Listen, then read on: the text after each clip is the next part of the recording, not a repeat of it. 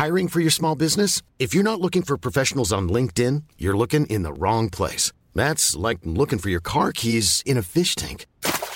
LinkedIn helps you hire professionals you can't find anywhere else, even those who aren't actively searching for a new job but might be open to the perfect role. In a given month, over 70% of LinkedIn users don't even visit other leading job sites. So start looking in the right place. With LinkedIn, you can hire professionals like a professional. Post your free job on linkedin.com slash people today.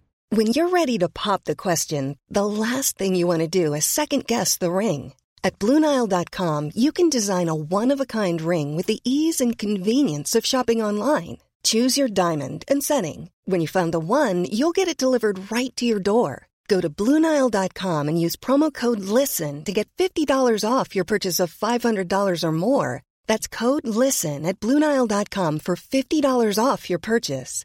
Bluenile.com code LISTEN. Hey, I'm Ryan Reynolds. At Mint Mobile, we like to do the opposite of what Big Wireless does. They charge you a lot, we charge you a little. So naturally, when they announced they'd be raising their prices due to inflation, we decided to deflate our prices due to not hating you. That's right. We're cutting the price of Mint Unlimited from $30 a month to just $15 a month. Give it a try at mintmobile.com slash switch. $45 upfront for three months plus taxes and fees. Promo rate for new customers for limited time. Unlimited more than 40 gigabytes per month. Slows. Full terms at mintmobile.com.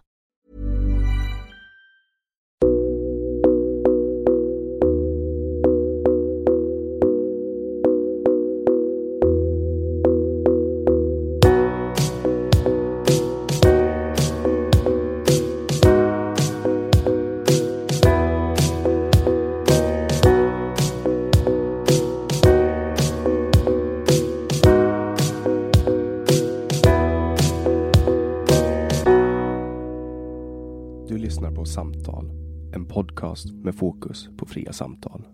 Jag heter Jannik Svensson och producent för podden är Didrik Svan. Idén är att fokusera på fria samtal. Det här är ingen debatt eller någon form av duell där det finns en vinnare och en förlorare. Det här är ett samtal där vi lägger fördomar åt sidan och där målet är att minska polariseringen.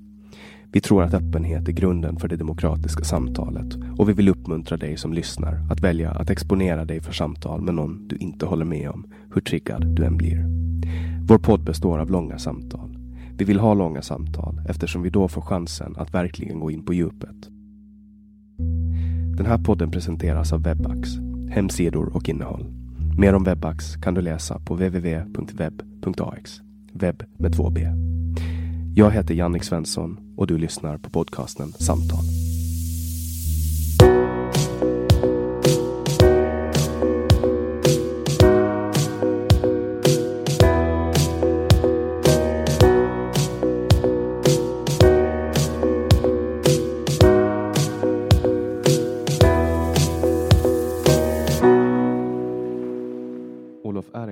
Är diplomat, författare, företagare, ledarskribent och expert i globaliseringsfrågor. Han har nyligen gått i pension efter en lång karriär. Välkommen hit, Olof Ehrenkrona. Tackar. Eh, Du, du är baron också, läste jag på internet. Ja, jo, så är det. I, i Finland? Nej, i Sverige. I Sverige? Okej. Mm. F- För jag såg att du hade fått den av republiken Finlands president, den titeln. Ja, det är en orden. Eh, det är en annan sak. Eh, jag är alltså, det är min familj, Ehrenkrona, som är, är frihellig familj i Sverige.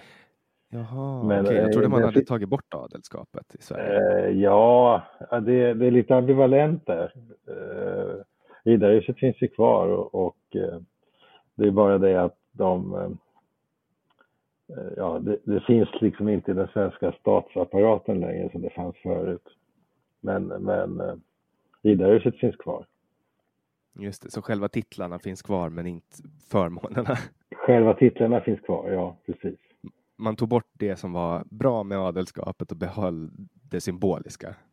Eh, Ja, eller man, ja, om det var så bra vet jag inte förut heller, men, men symbolen, symbolen finns kvar. Men det som jag är väldigt stolt över, det är den finska orden som jag fick av presidenten. Det, det var Och roligt. vad, vad, vad föranledde, för att du blev, alltså du fick kommendörstecknet av klass 1 av Finlands Lejonsorden och det är ju typ eh, en av de finaste grejerna som kan hända om man är född i Finland som jag är.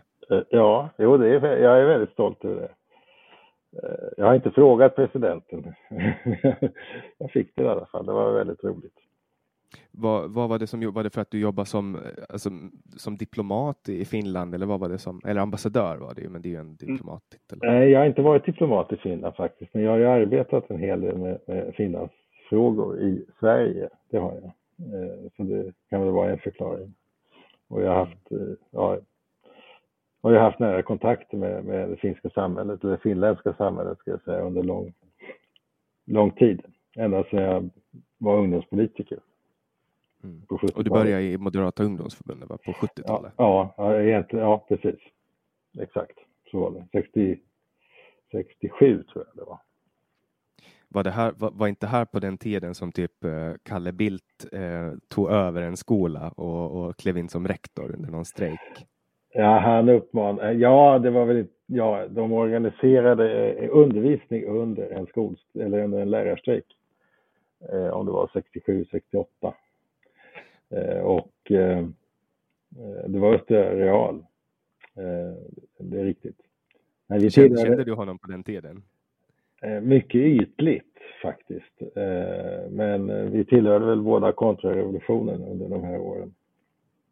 Mm. Gjorde vi. Så att vi, vi var ju väldigt aktiva både i elevrörelsen och studentrörelsen och lyckades väl då. Både med att mobilisera en majoritet faktiskt på, på studentkårerna. Eh, och vi var ett av de få länder i Europa där, där eh, inte vänstern behöll sin dominans i, i studentpolitiken. Vi fick en, en, en borgerlig, eh, säga, en borgerlig, ett borgerligt momentum i studentvärlden.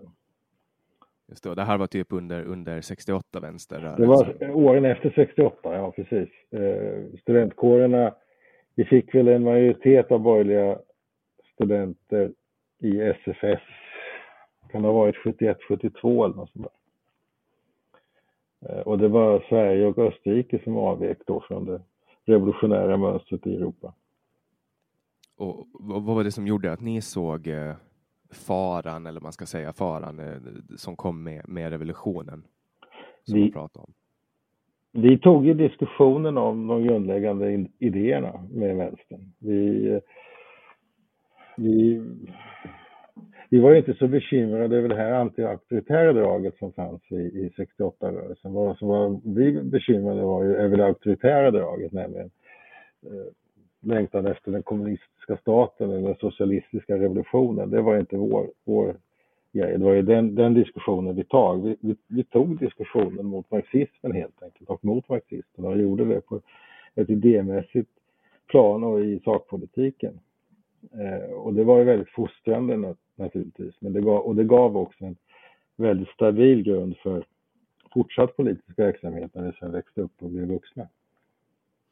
För, för i USA på den här tiden, då använde man ju typ underrättelsetjänster för att att stävja revolutionen?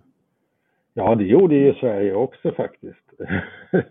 Vi hade ju den socialdemokratiska IB-affären som ju var, IB var ju en, en, en byrå som var riktad mot eh, framförallt vänstern och, och eh, eventuell sovjetisk infiltration. Eh, och sen eh, kom ju en efterföljare till IB-affären och det var ju den, den lite tragikomiska sjukhusspionsaffären i, i Göteborg där Hans Holmér och Ebbe Carlsson samverkade för första gången.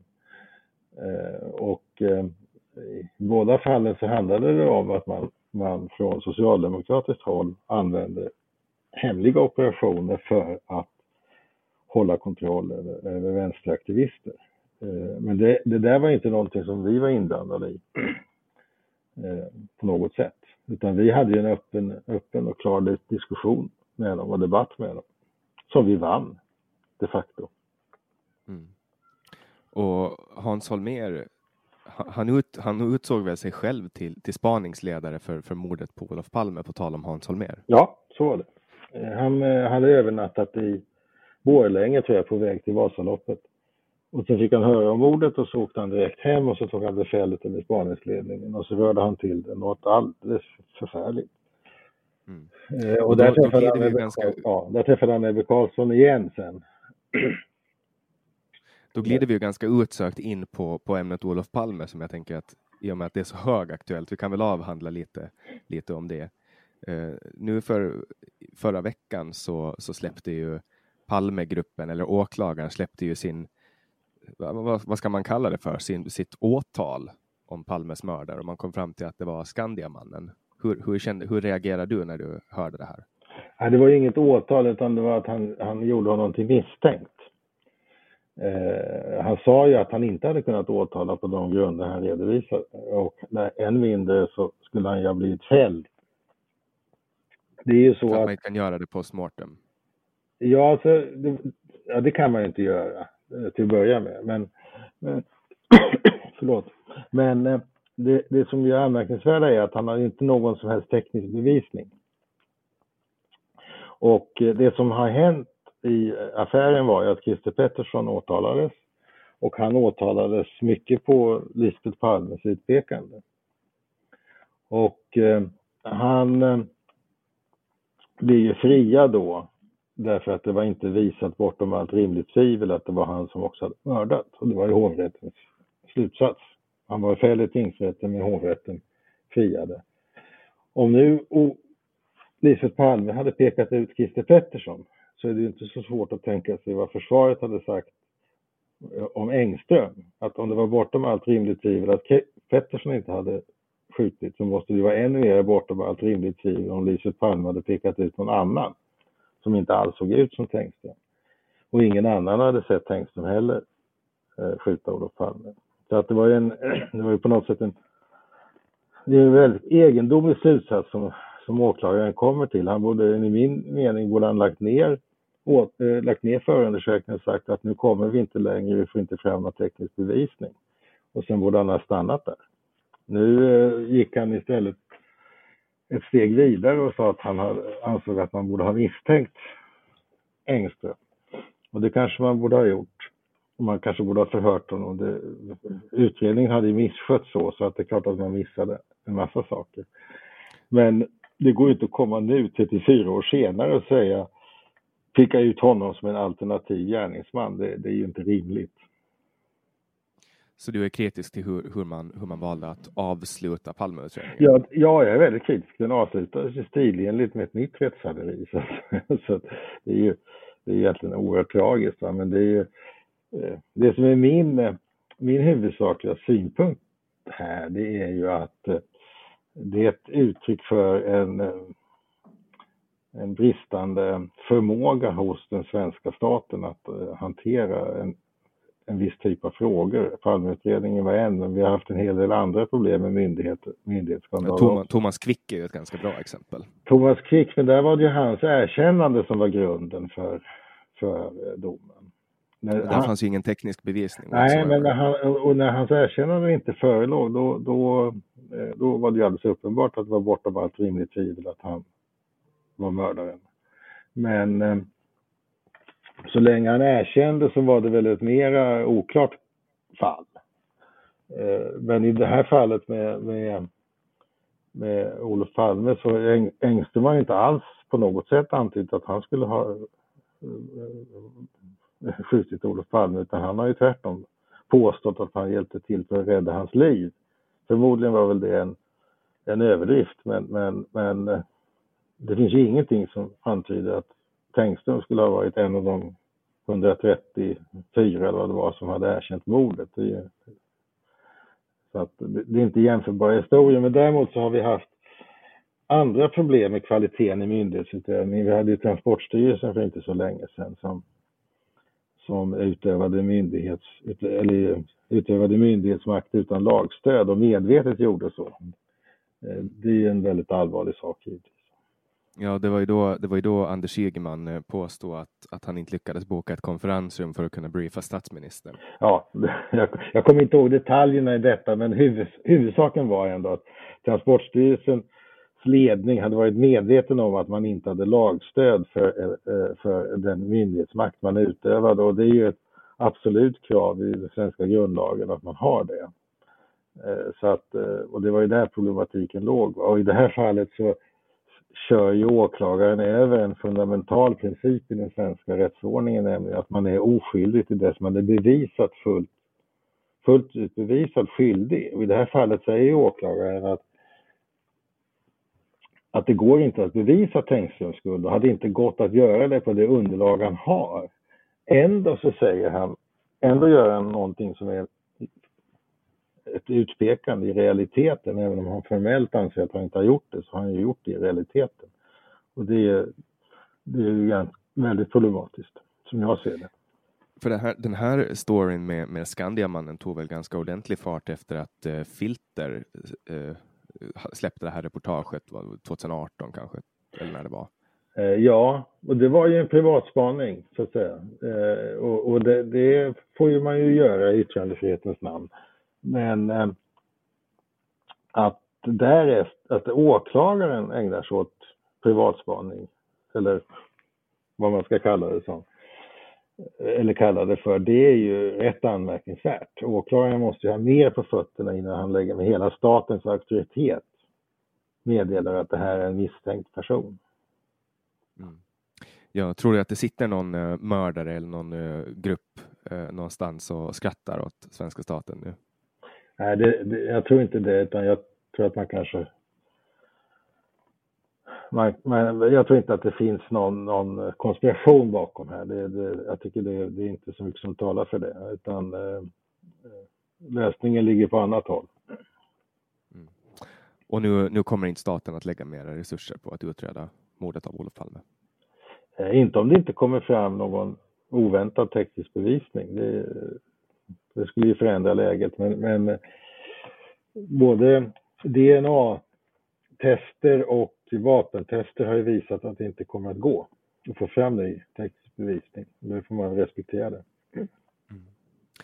Träffade du Olof Palme någon gång? Ja. Hade ni, var det liksom att ni träffades sådär snabbt eller satt ni i möten någon gång? Nej, det gjorde vi inte. Vi, vi, dels så träffades vi, vi hade ju, han debatterade, jag var ju eh, personlig assistent och hans sekreterare och stabschef åt Gösta Boman och Ulf Adelsohn. Så då träffades vi när det var debatter och så. Men jag var ju en mycket junior medarbetare så att det var ju inte... Hans intresse för mig var väl ytterligt begränsat. Mm. Hur upplevde du honom som person då? Eh, väldigt dubbel. Eh, han kunde vara väldigt charmig och trevlig och, och till och med omtänksam. Eh, men samtidigt kunde han ju vara oerhört aggressiv och eh, hade ju inte så svårt att smäda sina motståndare och förnedra dem och det var ju den andra sidan av honom. Vad, vad gjorde du när, när du fick höra att Palme hade blivit skjuten? Jag var hemma hos mina föräldrar och åkte direkt upp till Stockholm. Jag arbetade på Svenska Dagbladet då. Och var med på en av Holmers första presskonferenser som som jag lämnade väldigt eh, bekymrad ska jag säga. Eh, jag tyckte inte att det där var, skickade några bra signaler. Mm. Eh, och, och, varför det då? Jo, där kom han in då med, med sin utrustning och sina livvakter. Och det var som en amerikansk eh, polisfilm snarare än, än, än ett normal svensk mordutredning. Och, och, och det, jag fick intrycket av att det här var en, en självupptagen person som mer ville lysa själv än, än, än, än någonting annat. Och, och, det, blev, eh, det kändes inte som det, här, om det var rätt fokus i utredningen. Mm. Kändes det, alltså var det liksom all, alltså, om du jobbar då på, på Svenska Dagbladet, tänker jag, pratar man om att, att alltså, fick polisen kritik i början av utredningen? Eh, jag är osäker på hur mycket man skrev då faktiskt. Eh, eh, men jag vet ju att jag kom tillbaka till min chef då och sa det att det här är inte, det här känns inte bra. Det verkar vara, och det är klart att man undrade ju lite också naturligtvis varför polis, länspolismästaren skulle ta utredningsansvaret. Det var ju inte... Eh, ja, han hade ju ingen erfarenhet och ingen utbildning för det heller. Han var, hade ju utbildning som, som eh, eh, han hade ju polismästarutbildning helt enkelt, juristutbildning och inte kriminalutbildning. Ja, det känns ju som att man borde ha tagit in typ någon FBI-agent eller någon så här eh, riktigt erfaren som kunde ja. alltså, leda den här utredningen som har gjort politiker mord tidigare eller, eller liknande. Ja, eller som överhuvudtaget hade gjort mord eh, faktiskt. För att det handlar ju mycket om att säkra teknisk bevisning i början och göra det fort. För sen kallnar ju spåret och sen handlar det ju om att höra vittnen också och det är en väldigt eh, det är en sak som kräver mycket rutin faktiskt. Eh, det var väl, det var väl så att Holmer krävde att vara den som fick förhöra Lisbeth Palme, i alla fall först. Eh, och det gjorde han. Eh, och det var säkert av hänsyn till henne, men, men det var ju i så fall av missriktad hänsyn. Kände de varandra sen innan? Han, jag vet inte vad han kände i Olof Palme i alla fall. Det gjorde han sen innan, sen tidigare. Om han kände hans hustru också, det vet jag inte. Men han tyckte väl att det var, han skulle göra så, att hon, att det var ett sätt för honom att iaktta någon, någon slags dekorum kanske. Eh, det kan ha varit ett motiv, ett annat motiv var att ha ett informationsöverläge i spaningsledningen. Eh, och att skydda henne från, tredje motivet kunde vara att skydda henne då från allt för mycket frågor. Eh, ja, hon var ju naturligtvis i chock och sådär. Eh, samtidigt så tycker jag ju då att det är svårt att tänka sig mer kompetent, ett mer kompetent vittne än hon. Väldigt klartänkt och eh, dessutom psykolog i, i botten och sådär. Eller, ja, utbildad psykolog. Eh, och väldigt noggrann och sådär. Väldigt noga med att det skulle vara korrekt. Så att, eh, ja, jag tror att det var en, i så fall var det ett överdrivet hänsynstagande som slog väldigt fel. Mm. Och du var på den här tiden, det här var ju ganska i början på din karriär. Um, du hade studerat, du studerade idéhistoria på universitetet om jag har förstått det rätt. Ja, jag hade då varit, eh, det var inte så mycket i början, för jag hade då arbetat med Gösta Boman Eh, från 78 och eh, framåt och sen med Ulf Adelsohn. Så jag hade ju ganska, ja, hade ett antal år, års erfarenhet av att syssla med politik som vuxen. Eh, och dessförinnan hade jag sysslat med studentpolitik. Jag hade haft ett anställning på något som heter Näringslivets byggnadsdelegation. Och sen hade jag då läst och studerat också. Men eh, jag avbröt studierna Eh, när jag fick det här erbjudandet från Gösta Bohman, för det tyckte jag det var, det var lite för roligt för att säga nej till. Eh, och sen så, och då, var, då, då hade jag läst statskunskap eh, och historia och lite juridik och sen så tänkte jag då att jag, ja, jag skulle fullfölja senare då. Jag skulle ha skrivit trebetygsuppsats i, i statskunskap. Men sen gick jag tillbaka till universitetet några år senare och då, då började jag läsa idéhistoria. Och det var det sen som jag kom att fortsätta med. Eh, och eh, ta min examen i. Idé och lärdomshistoria heter det i Uppsala. Mm. Och det är en gren av filosofi då? Eh, ja, det är väl egentligen en gren av historieämnet, men, men det kommer från litteraturhistorien från början. Mm. Eh, så att det, det, det skapades, eh, det skapades av, ur litteraturhistorien och sen så blev det idéer. idéer och eh, intellektuell historia. Intellectual history skulle det heta i England. Och i Uppsala har man ju då kommit att på grund av Karin Johannesson specialisera sig mycket på, på medicinhistoria faktiskt. Men också klassisk idé och lärdomshistoria som Sten Lindroth lanserade när jag började läsa. Då gjorde han sitt sista år. Mm. Eh, och det har blivit mycket vetenskapshistoria av det. Och det, det är det som fascinerar mig mest. Men du har jobbat, du har jobbat nära alltså, Moderaterna i princip hela din karriär kan man säga. Du har haft kan man säga, tjänstemannauppdrag? Ja, eh, jag var ju, jag jobbade i studentpolitiken som, också som anställd i Uppsala studentkår. Eh, sen så jobbade jag i Moderaterna, så jag jobbade på Svenska Dagbladet då. Och sen gick jag tillbaka till Moderaterna Ja, sen studerade jag ett tag och skrev jag en bok och sen gick jag tillbaka till Moderaterna när Bildt blev statsminister 1991. Mm.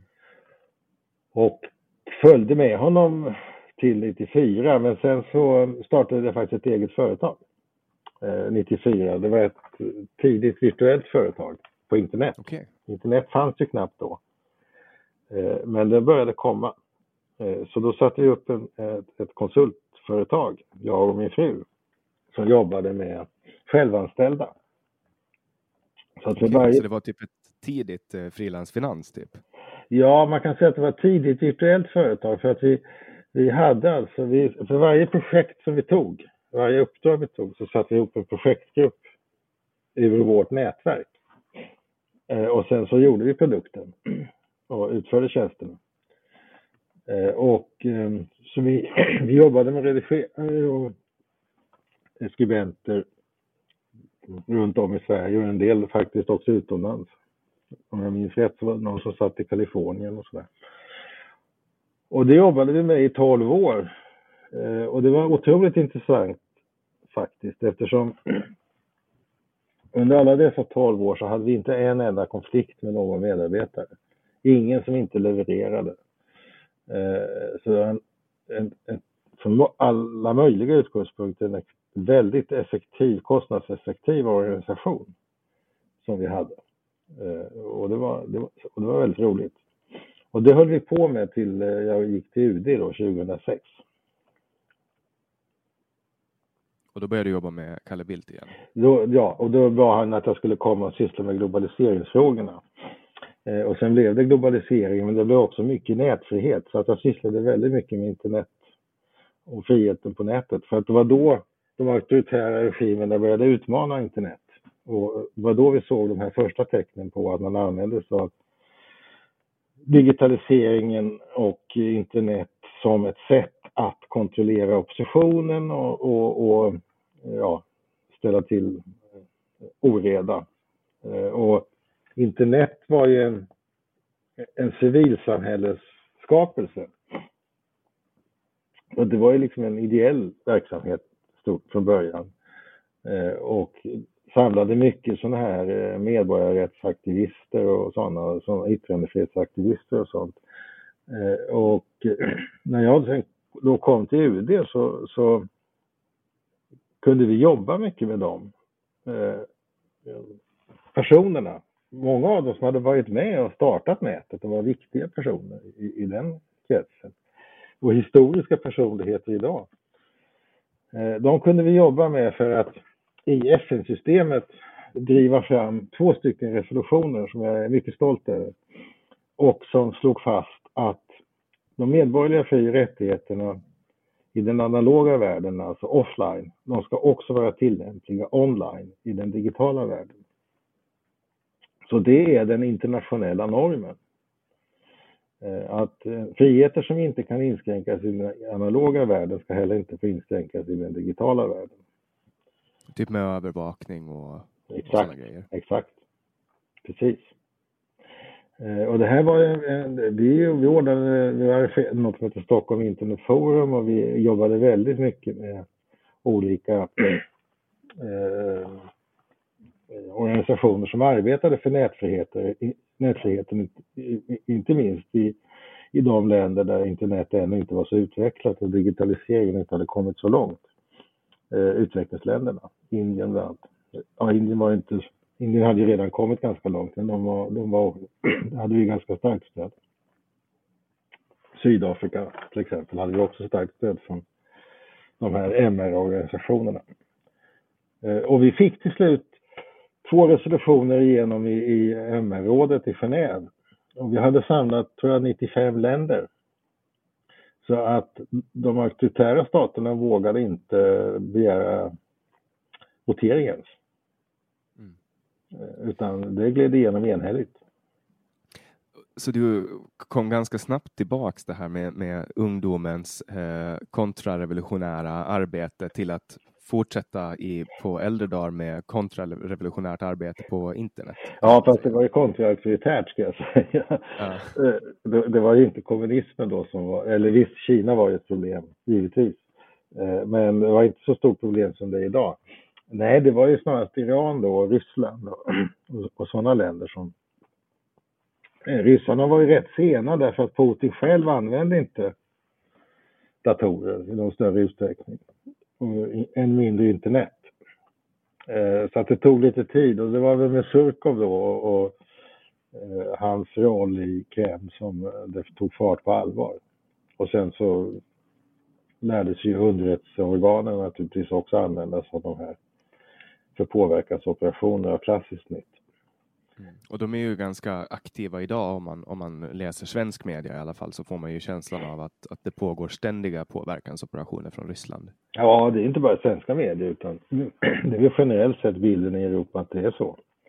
Mm. Eh, det är ju en, en, en typisk eh, typiskt problematisk verksamhet. Så, mycket handlar ju om att man har fört över klassiska metoder i den digitala miljön.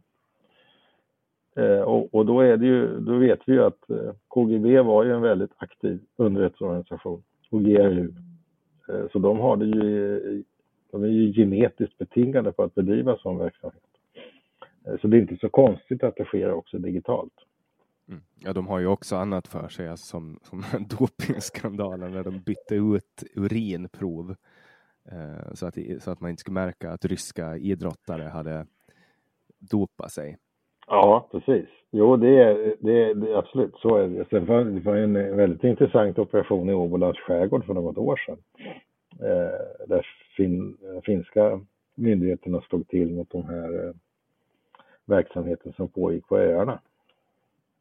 Ja, vad var det? Jag kommer ihåg det briefly nu när du säger det, men jag kan inte erinra mig. Ja, det, I Finland sa man att det var en operation mot ekonomisk brottslighet, men, men eh, det är väl inte så många som, som tror annat än att det handlade just om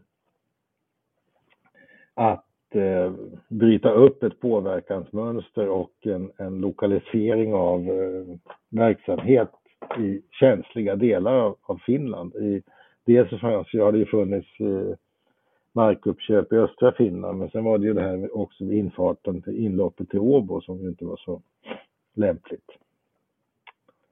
Faktiskt. Eh, och det, då satte ju Finland in en, en, en, en, väldigt kraftfull operation för att bryta upp det där. Eh, och det var nog en signal som uppmärksammades i Kreml, det tror jag jag, jag har försökt förstå mig på varför Ryssland gör det här och jag pratar med en, en militär eh, och frågar liksom, vad är anledningen att, att Ryssland, och det här var just i coronapandemins vagga, eh, jag, jag frågar varför gör Ryssland så här? Varför håller de på och skickar ut den här falska informationen? Och det svaret som jag fick av den här militären, det är att de övar. De, de övar sina trupper liksom på att, att uh, sprida desinformation praktiserar? Ja. Ligger det någonting i det eller vad, hur, hur ser du på den? Ja, det, det, det, tror jag är en aspekt, absolut. Men sen är det ju också det att eh, när man kring 2006-2007 ändrade försvarsdoktrin i den meningen att man utnämnde väst och NATO till en huvudfiende. Då fick man ju också en annan, eh, ett helt annat eh, fokus för sin militära verksamhet. När, när man bestämde sig för att NATO inte var en vän. NATO hade ju från 90, början på 90-talet och fram till mitten av 20, 00-talet då varit en, en, en partner. Och vi, det var ju, Ryssland var ju med i NATO-samarbetets utkanter och vi hade ju gemensamma övningar med Ryssland i olika aspekter. Partnerskap för fred hette det ju. Men sen när då Putins humör svängde, och det markerades ju i München 2007, eh, och så blev det en ny militärdoktrin, en försvarsdoktrin när man utsåg NATO chef. Då blev det ju naturligt att vända, inte bara övningsverksamheten utan också krigsplanläggningen mot väst. Eh, och det är effekten av det vi ser nu. Eh, och då är det ju hybridkriget, det är den nya komponenten som har tillkommit. Och det är ju en, ett, ett, ett krig som handlar om att utnyttja också fredstid och fredstida medel eh, för att eh, säkerställa en överlägsenhet som sen ska bli militär. Mm. Det är ju så det är tänkt. Ja, alltså jag, jag, tänker ju på ett samtal som jag hade eh, i början på, på året så pratade jag med Jean Frick eh, och han blev ju vid något tillfälle ut, utpekad som eh, Rysslands kollaboratör för att han hade bett ut offentliga dokument från, eh, från utrikesdepartementet. Och det, det som får mig att, alltså, så, så, som får mig att fundera på, på de här grejerna just med medier och att man använder Ryssland som en som på något sätt en on, osynlig fiende. Att medier kan ganska lätt kasta, eh, kasta anklagelser på människor att ja, men du samarbetar med Ryssland. Ryssland har ju nästan blivit en fiende också för, för väst på samma sätt som att Ryssland ser eh, väst som en fiende, även om man inte på något sätt har någon öppen konflikt mellan Ryssland och, och, och Europa. Även om man kanske har lite speciella eh, maktförhållanden när det kommer till krig, krigarna nere i Syrien till exempel har ju Ryssland varit och, och hjälpt, eh, hjälpt Assad-regimen medan man i Europa har försökt, alltså på det sättet lågmälda konflikter.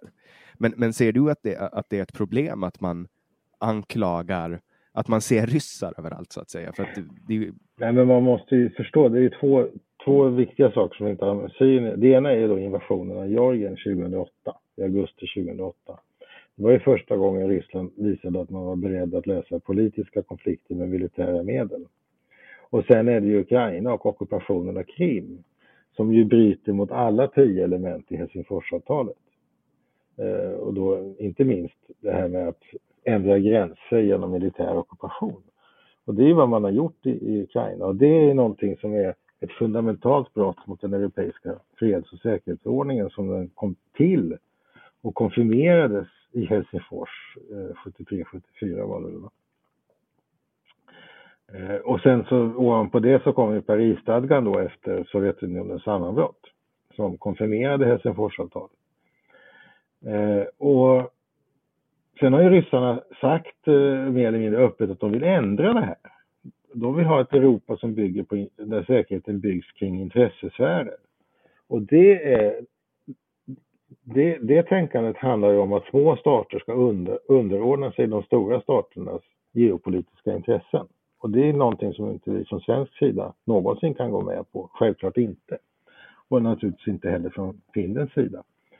Eh, och eh, när då Ryssland slår om 2007, om vi tar det Putins Münchental då som den stora förändringen, och sen invaderar ett grannland som Georgien och sen går till öppen militär aggression mot Ukraina, då är det en oerhört stark varningssignal för Europa. Och de försöker ju då använda sig av alla påverkansoperationer som går för att dölja vad de håller på med. De hade ju, det var ju, de hade ju inte uniform, riktiga uniformer när de tågade in i Krim till exempel. Nedskjutningen av flygplanet MH17 har de ju omsorgsfullt desinformerat om hela tiden. Eh, och det är klart att vad de gör då är att de arbetar på ett klassiskt sätt och då arbetar de med resurser som finns i väst. Eh, och det är ju personer som antingen är naiva och, och inte förstår vad, vad, vad, som pågår eller personer som av någon anledning har sympatier för den ryska saken. En del av de sympatierna går ju tillbaka till Sovjettiden och eh, det faktum att den kommunistiska rörelsen ju var kontrollerad från, eh, från eh, Moskva. Och det var ju det som var idén med Komintern till exempel. Men en del handlar ju också om att Putin, Putins politik har ju varit en politik som har uppskattats i sådana här alt-right-kretsar. Så att den extrema högern i Europa har ju varit ganska förtjust i Putin. Och en ledande politisk exponent för detta har ju Marine Le Pen varit. Eh, och det har ju handlat om att Putin har ju spelat på sådana här homofobiska strängar och på att han är kristenhetens försvarare eller att Ryssland är kristenhetens försvarare eller kristna Europas försvarare. Alltså gamla, eh, gamla ganska unkna föreställningar i, i, eh, i den europeiska eller atlantiska eh, civilisationen har ju då Putin förankrat sig i. Eh, och det har då väckt entusiasm i en del väldigt radikala högerkretsar. Och, och, och, på det viset så sluts ju cirkeln, l'extrême touche, som vi känner till, mellan kvardröjande eh, sympatier från, från gamla kommunister och eh, nyväckta sympatier från alt-right-rörelsen. Eh, och eh, nu kan inte jag Jean-Frick-historien eh, ordentligt, men det är ju det är i den miljön som det här skapas. Mm. Eh, och hur hans inblandning i detta vet jag inte, men jag vet ju att det har ju varit ett samarbete i den svenska alt-right-rörelsen som har byggts kring RT, alltså Russia Today. Och jag var ju själv intervjuad av Russia Today i, när, vi drev, när vi hade Stockholm Internet Forum eh, för tio år sedan. Eh, och det var ju en väldigt eh, en intervju som handlade helt om eh, om eh, att undergräva trovärdigheten för, för det fria internet i Europa genom att eh, gidra med Assange och, och, och, och eh, vad hette han som, som eh, läckte data? Ja, um, han här um Edward Snowden. Ja, Snowden, precis. Det var Snowden var ju på tapeten då.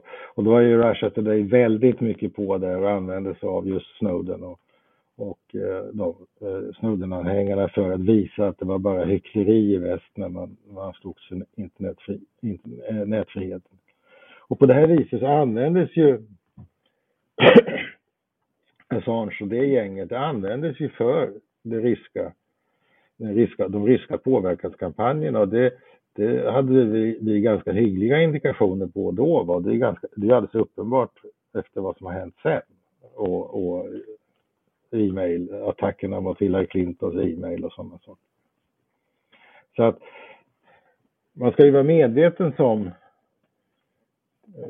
som fri intellektuell i, i, i väst och, och journalist och sådär, att man är ju utsatt för, det, det finns ju ett intresse av att använda en som avsändare för ett budskap som passar Kreml. Så är det.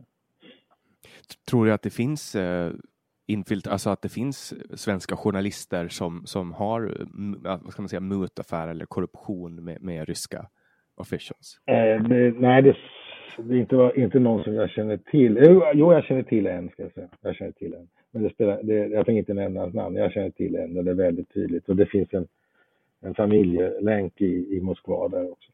Men, Så det är inte bara spöken då, utan det, det finns nej, faktiskt? Ja, det, det, det, gör det säkert. Eh, men eh, det viktiga är, det, det, är mycket mindre nu än det var för några år sedan. Eh, av det. Och det beror ju på att alltså, när Sovjetunionen rasade samman så tyckte man inte att man behövde fundera så mycket över de här mönstren som hade etablerats under kalla kriget. Men under kalla kriget så var ju alla ganska välvaccinerade mot den här typen av påverkansoperationer och alla förstod ju att om man var frekvent bjuden till, till eh, på arrangemang på Sovjetambassaden så, där, så var det ju inte bara för blåa ögons skull. Eh, och Eh, Eh, det där, den där vaccinationen den upphörde ju under 90-talet och under 00-talet väldigt mycket för då var ju Ryssland ändå, man hoppades ju på demokratisk, full, att man skulle fullfölja den demokratiska omvandlingen i Ryssland. Och Putins första regeringsperiod var ju inte så, den var ju ändå hyggligt bra.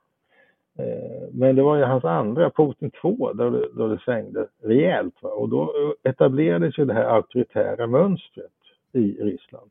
Och det kom ju att eh, attrahera en del ledare också i Västeuropa eller i, Väst, i Europa. Orban är ett sånt typiskt exempel på det. Eh, som ju blev lite förtjust i det här att försvara kristenheten eh, mot eh, islam och sådana där saker. Han såg att här fanns ju ett populistiskt spår som han kunde säkra sin makt på. Det gjorde han ju också. Eh, så att, eh, eh men idag tycker jag ju att man är mycket mer medveten om det här eh, efter vad man såg vad som hände i USA under valrörelsen. Vad, vad, tror du att det var som hände för Putin där? Då blev han radikaliserad på något sätt eller påverkad eller? Jag vet inte. Det jag vet är att han var ju en KGB-man från början. med en KGB-mans alla instinkter och det stilberoende som alla personer har av det man lärde sig i sin ungdom. Och sen så kan det ju ha varit så eh, att han blev besviken på väst.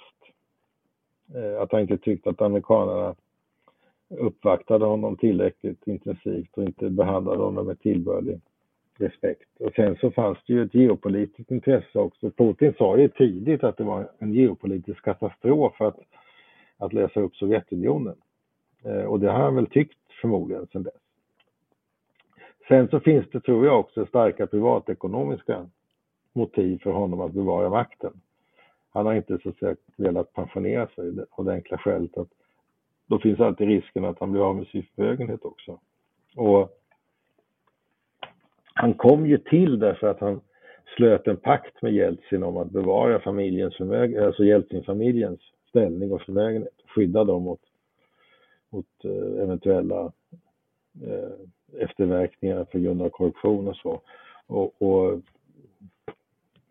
det har ju varit Rysslands gissel i alla århundraden, har ju varit den här korruptionen. Eh, högt upp i, i, i ledningen. Eh, och den, eh, så där följ, det följer ju ett gammalt mönster där. Och det var ingenting som, det upphörde ju ingalunda, ingalunda under Sovjettiden, tvärtom. Det var ju väldigt, väldigt mycket korruption då också. Jag tänker på, på det svenska samhället och, och svenska samhällets inställning till Ryssland. Det låter ju ändå som att man har alltså, nu baserar jag det här på att du har jobbat på, på utrikesdepartementet och du har jobbat med regeringen, på globaliseringsfrågor och, och utrikesminister Carl Bildt och så. Det låter ju som att Sverige förutsatt att det då är den officiella linjen, det, är ju, det är ju en ny regering nu, men, men som att Sverige har en ganska fientlig inställning, eller åtminstone um, oroad inställning mot Ryssland. Märker man det här på den utrikespolitik som, som Sverige för? Alltså vi? Jag vill ju säga det att när vi då, när jag satt i statsrådsberedningen 91 till 94, då var vi ju, det var ju en period av töväder i, i, i, relationerna med Ryssland. Vi arbetade ju, dels var, var ett av våra mest, jag ska säga, ett av våra viktigaste fokusområden var ju att få till stånd ett ryskt trupptillbakadragande från de baltiska staterna och det lyckades ju också. Eh, det var ju en, en det var nästan lika viktigt som EU-medlemskapet. Ehm, eh, och eh, då hade vi intensiva kontakter med Jeltsin-administrationen och vi hade väldigt bra relationer i grunden med Ryssland. Och vi, vi gjorde ju också betydande ansträngningar för att logga in Ryssland på de eh, europeiska rättsstatssystemen, inte minst Europarådet. Eh, och det där fungerade rätt väl ända fram till eh, frostperioden då, Putin 2. Eh, men det var alltså en, en, en, en, och när Sovjetunionen upplöstes så var det ju någonting som vi såg väldigt positivt. Vi hade ju liksom tyckt att det var, det var stort och viktigt när man bestämde sig för att göra så. Och Ukraina blev fritt och, och Vitryssland blev fritt och självständigt. Och sen hela Centralasien givetvis. Eh, men eh, sen så tog utvecklingen tyvärr en annan vändning. Och eh, det som var en positiv geopolitisk utveckling för vårt närområde, det upphörde ju i samma stund som Ryssland började använda sig av militära medel för att upphäva, bryta mot den europeiska säkerhetsordningen och Helsingforsavtalet. Och det skedde ju först i Georgien då, sen i Ukraina. Eh, eh, och då måste man ju dra lärdom av det. Eh, man måste ju förstå att det är ett, plötsligt ett annat Ryssland och en annan geopolitisk eh, verklighet man möter och då måste man ju svara, med, svara på det. Och ett sätt är ju naturligtvis att öka vaksamheten och beredskapen mot sånt som kan strida mot eh, det egna landets eller ens allierade säkerhet. Och nu är vi ju via Europeiska unionen så är vi ju del i ett säkerhetssamarbete tillsammans med Finland. Mm. Eh, som är väldigt viktigt för norra Europa och för hela Östersjöområdet. Eh, och det säkerhetssamarbetet sker ju i ljuset av hur Ryssland uppför sig idag inte hur Ryssland uppförde sig på 90-talet eller hur Ryssland uppförde sig på 50-talet i form av Sovjetunionen. Eh, utan vi måste ju anta de utmaningar som föreligger mot säkerheten idag. Det, det, det är klart att det, det, leder till en kritisk inställning till Ryssland eftersom de är utsatta för sanktioner av hela EU för det man har gjort i Ukraina och fortsätter att göra i Ukraina. Eh, så det är ju så, så man måste se det. det, är inte, det är inte, vi, är inte, vi är inte kritiska mot ryska ryssarna eller ryska befolkningen utan vi är kritiska mot den geopolitik som bedrivs i Kreml. Mm. Vad, vad, tycker du om, om uh, regeringen Löfven 1 och 2s uh, eh, utrikespolitik? Är det någonting, tycker du att de har skött det bra gentemot Ryssland eller? Du menar den nuvarande svenska regeringen? Ja. Ja, ja det tycker jag i allt väsentligt, absolut. Det tycker jag. Eh, det tycker jag har varit en, en en, en, mycket tydlig kontinuitet i den svenska politiken mot Ryssland. Och det är inte så konstigt. Därför att även om man ser det med socialdemokratiska ögon så är ju vaktslåendet om de små nationerna absoluta rätt att bedriva sin egen säkerhetspolitik och utrikespolitik, det är någonting som man aldrig kan vika ifrån. Eh, och, och det, det är liksom, Helsingforsavtalet är grundbulten för den europeiska fredsordningen och den ska vi det, ska, det, det är inte acceptabelt att ändra på det. I synnerhet inte under hot om våld. Alltså det är ju helt, ja. Så att det, här finns ett fundamentalt svenskt intresse som går över alla partigränser.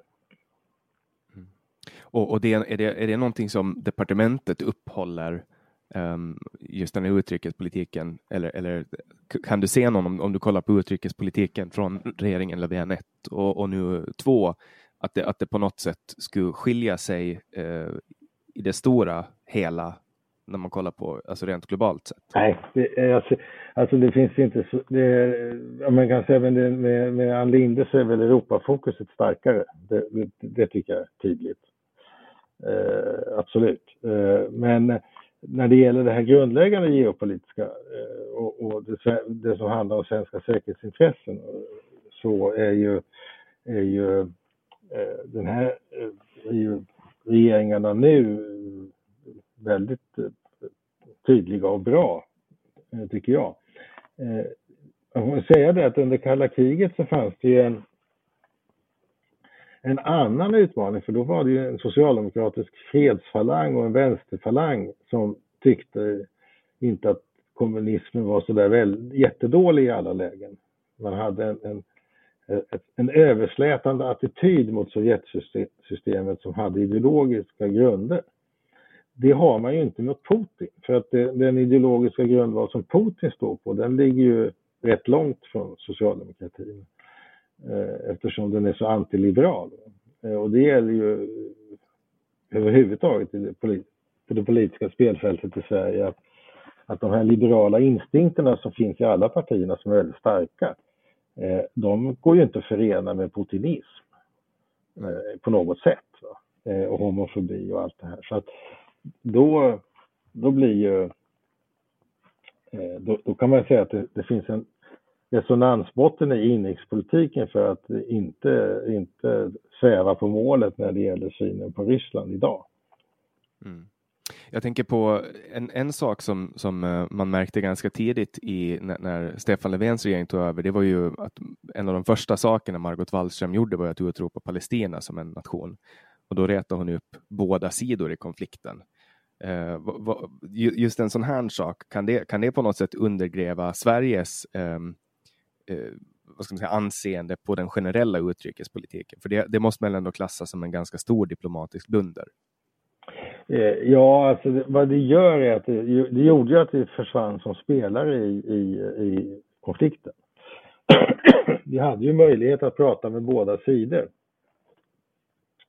Men ju mer ensidig den svenska politiken blev, eh, desto svårare blev det att prata med båda sidor. Men det ska ju också sägas att det inte bara är en svensk förändring, utan det handlar ju också om den israeliska politiken och den israeliska regeringens tilltagande oförsonlighet gentemot palestinierna.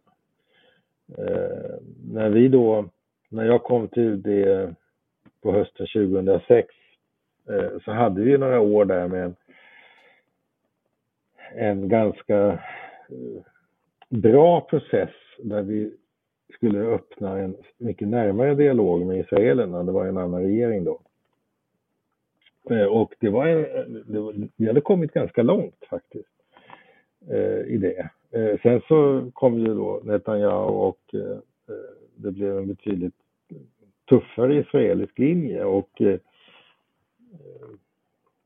det, det ledde ju till att eh, det blev svårare att, att få en sån dialog. Men vi fick ju fram en mycket bra resolution från EU om konflikten eh, och en europeisk position som fortfarande består. Eh, och den var ju, den tog ju vederbörliga hänsyn till båda sidors intressen eh, och var ju balanserad på det viset.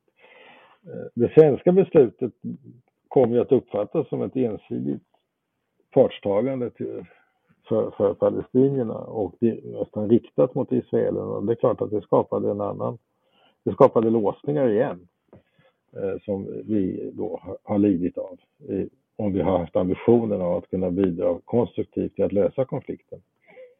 Eh, och, och, ja, jag har ju en känsla av att det här beslutet var eh, dikterat av ganska mycket inrikespolitiska motiv. Mm. Alltså att man, man skulle dra politiska poäng? Ja, eller att man kände att man behövde ge en särskild profil åt, åt den nya regeringens utrikespolitik och, och ja, det var så här man gjorde då, så att säga.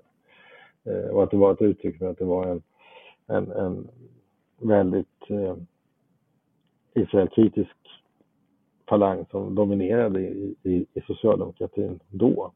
Det där har ju skiftat. Under Göran Perssons tid så var ju Israelkritiken nedtonad. Eh, och ja, under Olof Palmes tid så var den ju ganska hög. Mm. Ja, han, var ju, han träffade ju Yassir Arafat ja. i Algeriet och, och sådana grejer. Så det, ja, precis. Det känns som att det skiftar lite om man, när man börjar kolla tillbaks på, på tidslinjen så ser man ju att det, det går ju lite med ideologin. Alltså att Ja, det, så är det lite och det är väl också så här att det är också olika skiftningar i vilka som dominerar i, i, i partierna. Eh, det finns motsvarande, har ju sett motsvarande skiftningar i Liberalerna i Sverige, eller Folkpartiet på den tiden. Eh, den, den som ju bröt med Israel, eh, den tidigare Israellinjen var ju Per Gahrton när han fortfarande var folkpartist. folkpartist. Han var ju SDU-ordförande och, och, och, och sen riksdagsledamot innan han blev miljöpartist. Och, och innan honom hade ju, var det ju Per Ahlmarks mycket Israelvänliga linje som hade, hade dominerat och sen kom Per Gahrton och, och då blev plötsligt Folkpartiets profil när det gällde Mellanösternfrågan betydligt mer otydlig. Eh, och sen så har ju då eh, på, på senare år har ju Eh, kanske då Israelvännerna fått ett starkare momentum i Liberalerna, men, men, men eh, det, det, det skiftar i partierna, så är det. Mm. Vad höll ni för linje i Mellanösternfrågan under, under Bildts? Ja, det, det, var ju, det var ju under vårt ordförandeskap som EU-resolutionen togs fram. Mm. Just så ni var för en tvåstatslösning hela vägen? Ja, ja, ja, oh, ja absolut. Det var vi. Vi, vi har varit för, vi har varit för en väldigt balanserad eh, syn på detta. Alltså vi, om man kan säga att de flesta koncentrerar sig på att någon av parterna har helt fel. Eh, och vår linje skulle kunna, skulle kunna sammanfattas så att bägge parterna har rätt. Mm. Det gäller att förena de här två riktiga ståndpunkterna i en, en gemensam riktig ståndpunkt. Trots att ingen av dem vill göra det? Ja, det beror på vad man menar. vilka är vilka här? Alltså det, jag har ju varit både i, i Gaza och i, i, i Israel eh, på, på, senare år. Jag, I Gaza var, mötte jag ju ungdomar som var väldigt angelägna om att komma överens med, med Israel. Som de jobbade tillsammans och sådär i företag. Från Västbanken framför allt kan man säga. Eh, och de var inte alls roade av den här konflikten eh, mellan mellan de gamla eh, palestinska rörelserna Hamas och PLO. De, här. de, var ju, de var ju väldigt kritiska till, till den äldre generationens oförmåga att skapa goda relationer med Israel. Eh, jag ser ju också samma, samma mönster bland många unga israeler som också känner att det har varit eh, en alldeles för hårdnackad hållning i, i Israel. Eh, och det, lite sammanhänger det ju med att det, när Israel skapades så var ju det ett väldigt, ska vi säga, det var ett, eh, i en period då Europa, europeiska värderingar, liberala värderingar var väldigt framträdande i Israel och sen socialdemokratin hade ju en stark ställning, kibbutzrörelsen och annat. Sen så fick man ju en, en, en, en, en stark immigration från länder som inte hade varit demokratier. Eh, det var både i, i, andra länder i Mellanöstern och sen även, även Ryssland. Eh, och där, då kom ju många med andra, andra politiska eh, föreställningar helt enkelt och eh, andra politiska traditioner. Och då var det lättare att driva det här hårdföra budskapet. Eh, och det är väl det som Likud sen har, har ridit mycket på dels i sig själva men också då i de här mindre partierna, religiösa partierna som har stött dem. Så det öppna liberala tänkandet har inte, inte haft svårt att göra sig gällande helt enkelt. Tror du att det finns hopp för att kunna lösa den här Mellanösternkonflikten i, i nya eh, generationens un, ungdomar? Eller tror du att det finns, alltså att, jag tänker för att mycket av de här konflikterna är ju väldigt nedärvda. Det är ju inte så många som var med om själva grundkonflikten som lever idag, utan det är väl mest nedärvda konflikter. Mm. Ja, det är jag, jag förlorar ju aldrig hoppet. Jag ser ju alltid glaset som halvfullt på något sätt. Eh, jag kan ju bara notera att när man talar med, med vanliga människor och framförallt eh, unga människor så är de ju väldigt, alltså det finns ju inte ett hat på det viset som, som det, framstår, det framstår i, i de politiska processerna och i medierna. Eh, det... För i Sverige så finns det ju vissa problem med antisemitism som härrör till den här konflikten. Alltså om man kollar på, på de senaste åren. Ja, så är det. Och, och då, då syns det ju, alltså, jag ser ju liksom den svenska antisemitismen. Jag har ju aldrig varit i Israel eller, eller Palestina, så jag vet inte riktigt hur det är att vara där. Men det jag har sett i det svenska samhället är att det finns ett, någon form av konflikt här också. Och det känns alltså, som även leder till alltså attacker på synagogor och sånt? Ja, alltså jag brukar jämföra det med ståplatsläktarna på Råsunda, eller på numera Friends Arena. Att den där entusiastiska supporterskaran är ju oftast eh, väsentligt mer problematisk än de två lagen som spelar nere på plan. Eh, och eh, lite så är det tycker jag med den här konflikten att eh, supportrarna är de som, som eh, göder eh, mycket av motsättningarna. Eh, och jag tycker det fanns ju tendenser också på, om man tar en sån konflikt som den som var på Irland, att även där så var det krafter utifrån som ville stödja den ena eller andra sidan som var mest oförsonlig. Mm. Och, och, och, det kanske blir så lätt Eh, när man själv inte behöver så att säga vara i, i den verkliga frontlinjen. Eh, sen är det väl så att en del som är antisemiter, för det finns ju sådana, de tar Israel-Palestina-konflikten, kidnappar den för att göra det till, så att säga, visa på, på, på eh, för att få utlopp för sin antisemitism helt enkelt. Mm. Och för att byta ämne eh, också nu, vi gör, alltså två timmar känns ganska mycket, men det är väldigt lite, speciellt när man ska prata med någon som har haft en, en eh, sån karriär som du har haft. Du har hållit på sedan ja, 70-talet med, med utrikespolitik. Men jag tänkte svänga in på, på en bok som du är på väg att släppa nu, Partiernas vägskäl, ett nytt politiskt landskap i Sverige och Finland. Ja, eh, just det. När släppte den boken? I höst. I höst, höst, ja. Har den blivit försenad nu? På, på grund av corona? Eller? Nej, det, nej utan det har nog varit egentligen, planen har varit i höst. Eh, eh, vi hade lite, vi, det var väl så att vi var lite sena i början snarare av andra skäl. Men, men eh, nu, den, den kommer. Det, alltså den är riktigt, jag är väldigt nöjd med de texter. Det är då eh, essäer av fin, finländska statsvetare och eh, svenska statsvetare jurist, och, och jurister och eh, sen är det två intervju, politikerintervjuer med, med två för detta kommissionärer, EU-kommissionärer och så är det medverkar talmännen också med texter. Eh, det är hög nivå på dem, det är väldigt roligt eh, faktiskt. Jag tror att vi har en, en man med Ålandsanknytning också som medverkar. Okej, vem är det då? Emil Varis, som du kommer känna till honom. Mm. Han jobbade som i, ja, i landskapsförvaltningen för några år sedan och sitter nu i den finländska högsta förvaltningsdomstolen.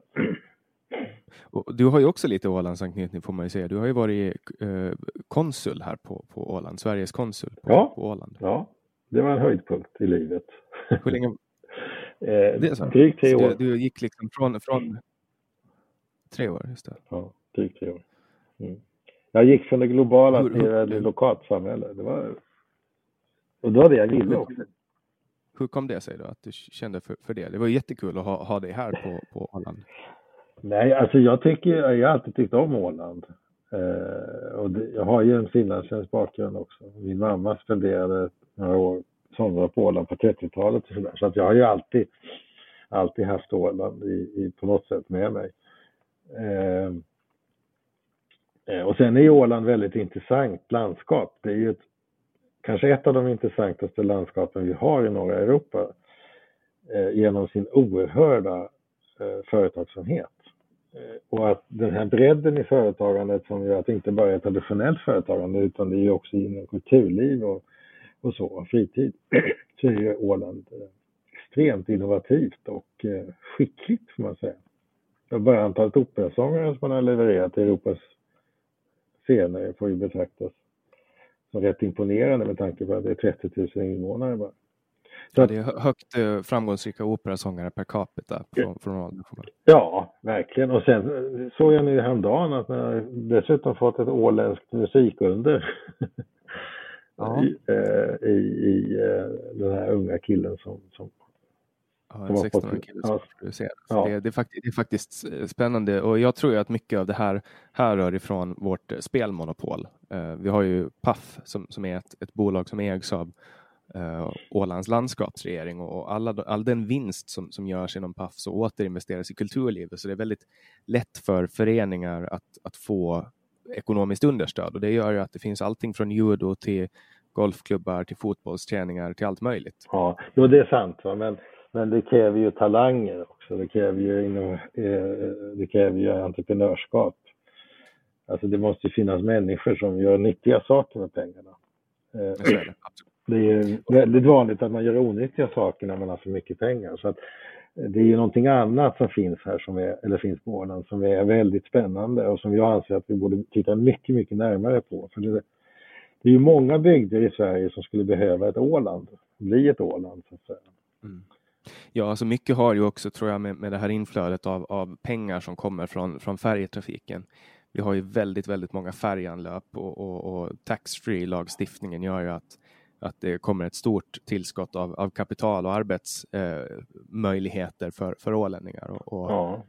Det gör ju också att, man tror ju, alltså, i Sverige så märker jag ofta att folk tror att, att vi är rätt isolerade på Åland, men, men det är vi ju inte. Alltså, vad är det, 20 färjanlöp per dag och två två eller tre, fyra flygturer. Liksom. Så att... ja. Men ändå har ju shippingen gått från 40 procent av BNP till 20.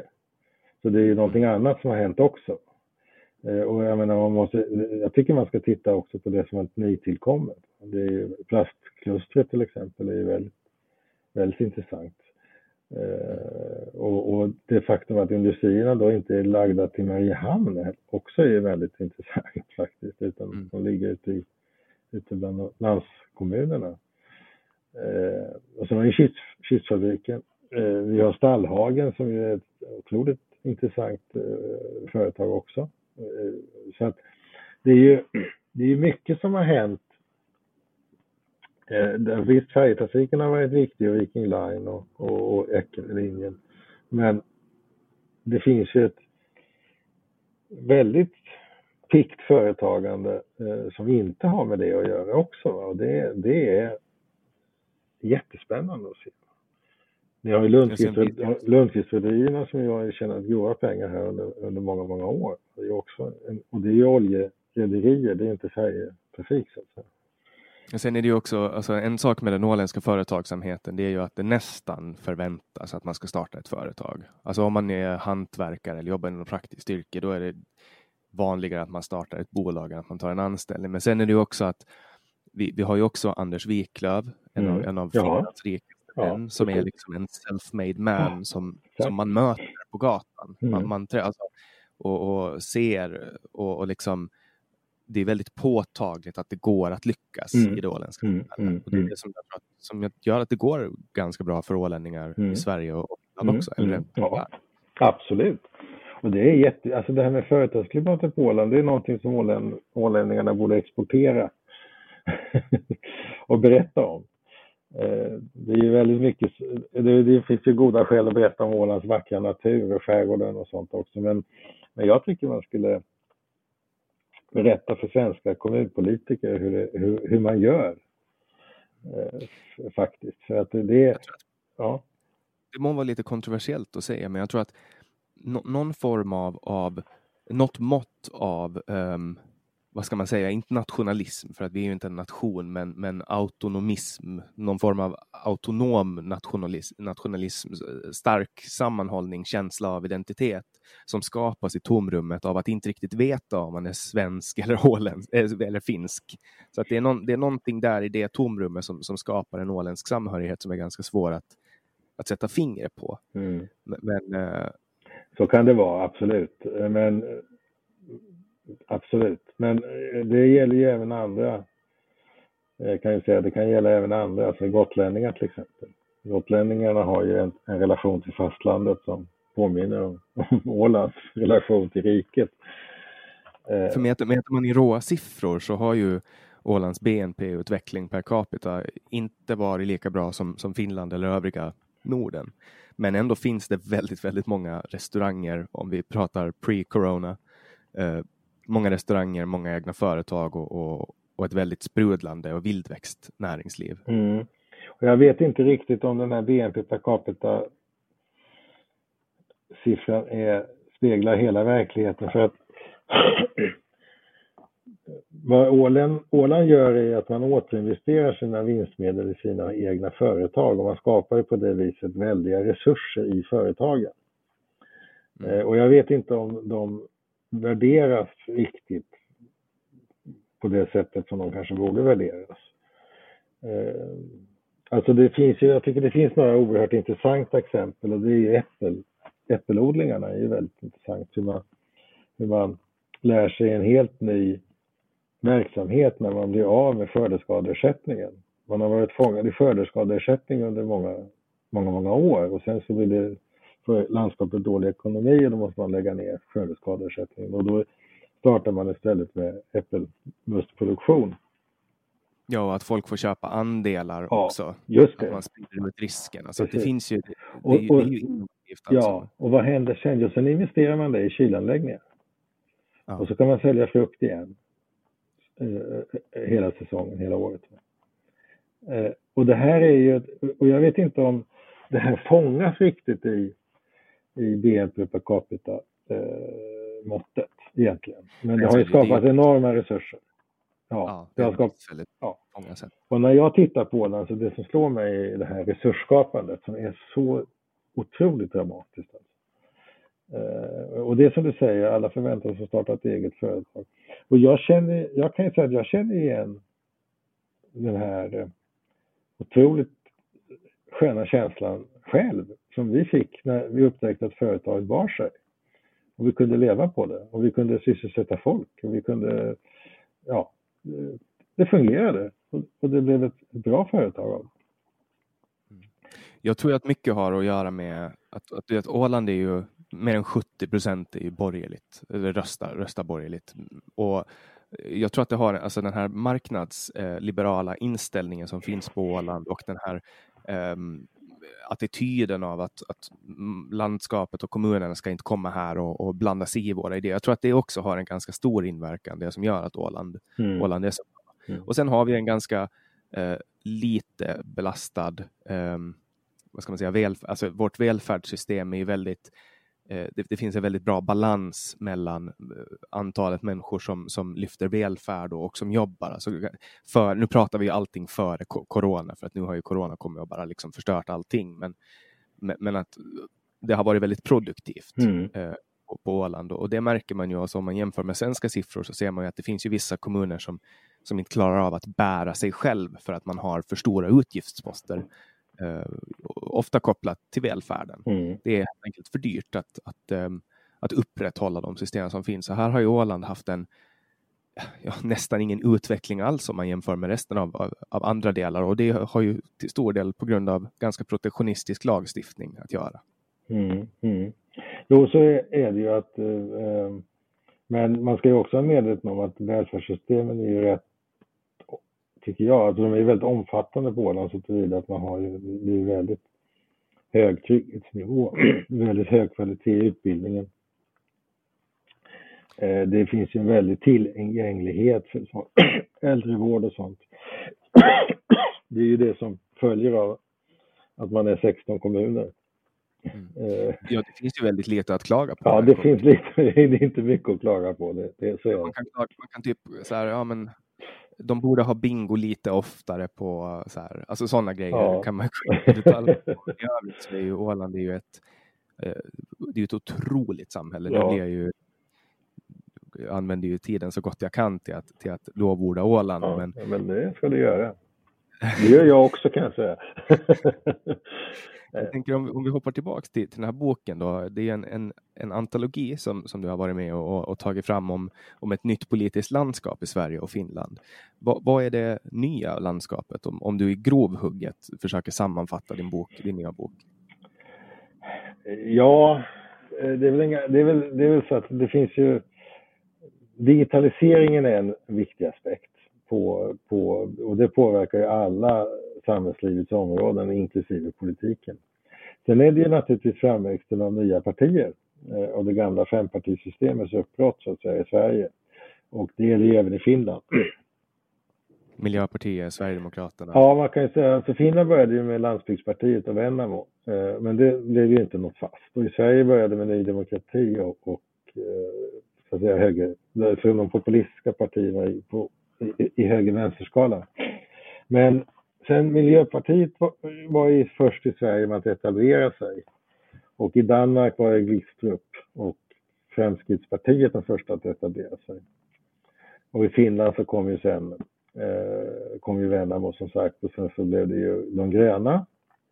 Men de gröna i Finland är ju mycket mer eh, borgerliga än i Sverige. Och sen så fick vi då Eh, Sannfinländarna eh, i Finland.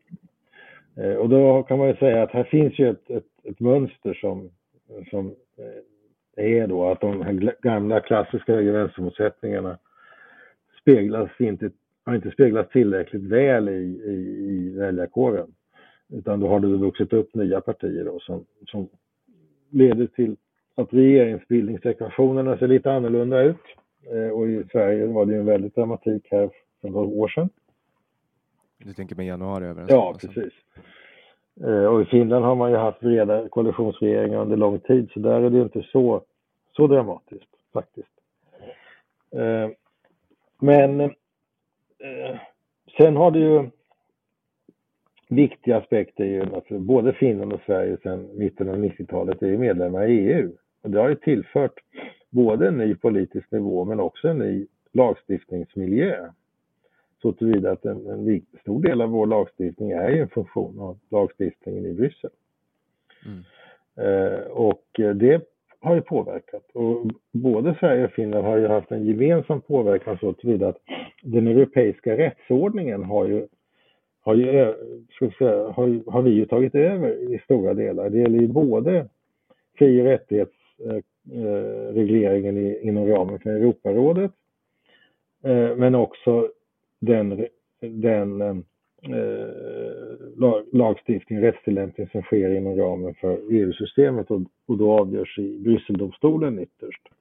Och här kan man ju då säga att Finland och Sverige har tagit över ett kontinentalt system när det gäller skyddet för fri och rättigheterna och när det gäller sådana här saker som lagprövning och, och, och, och eh, att eh, eh lagstiftningen ska vara förenlig med, med, med grundlagens bestämmelser och att detta är någonting som domstolarna kan åberopa.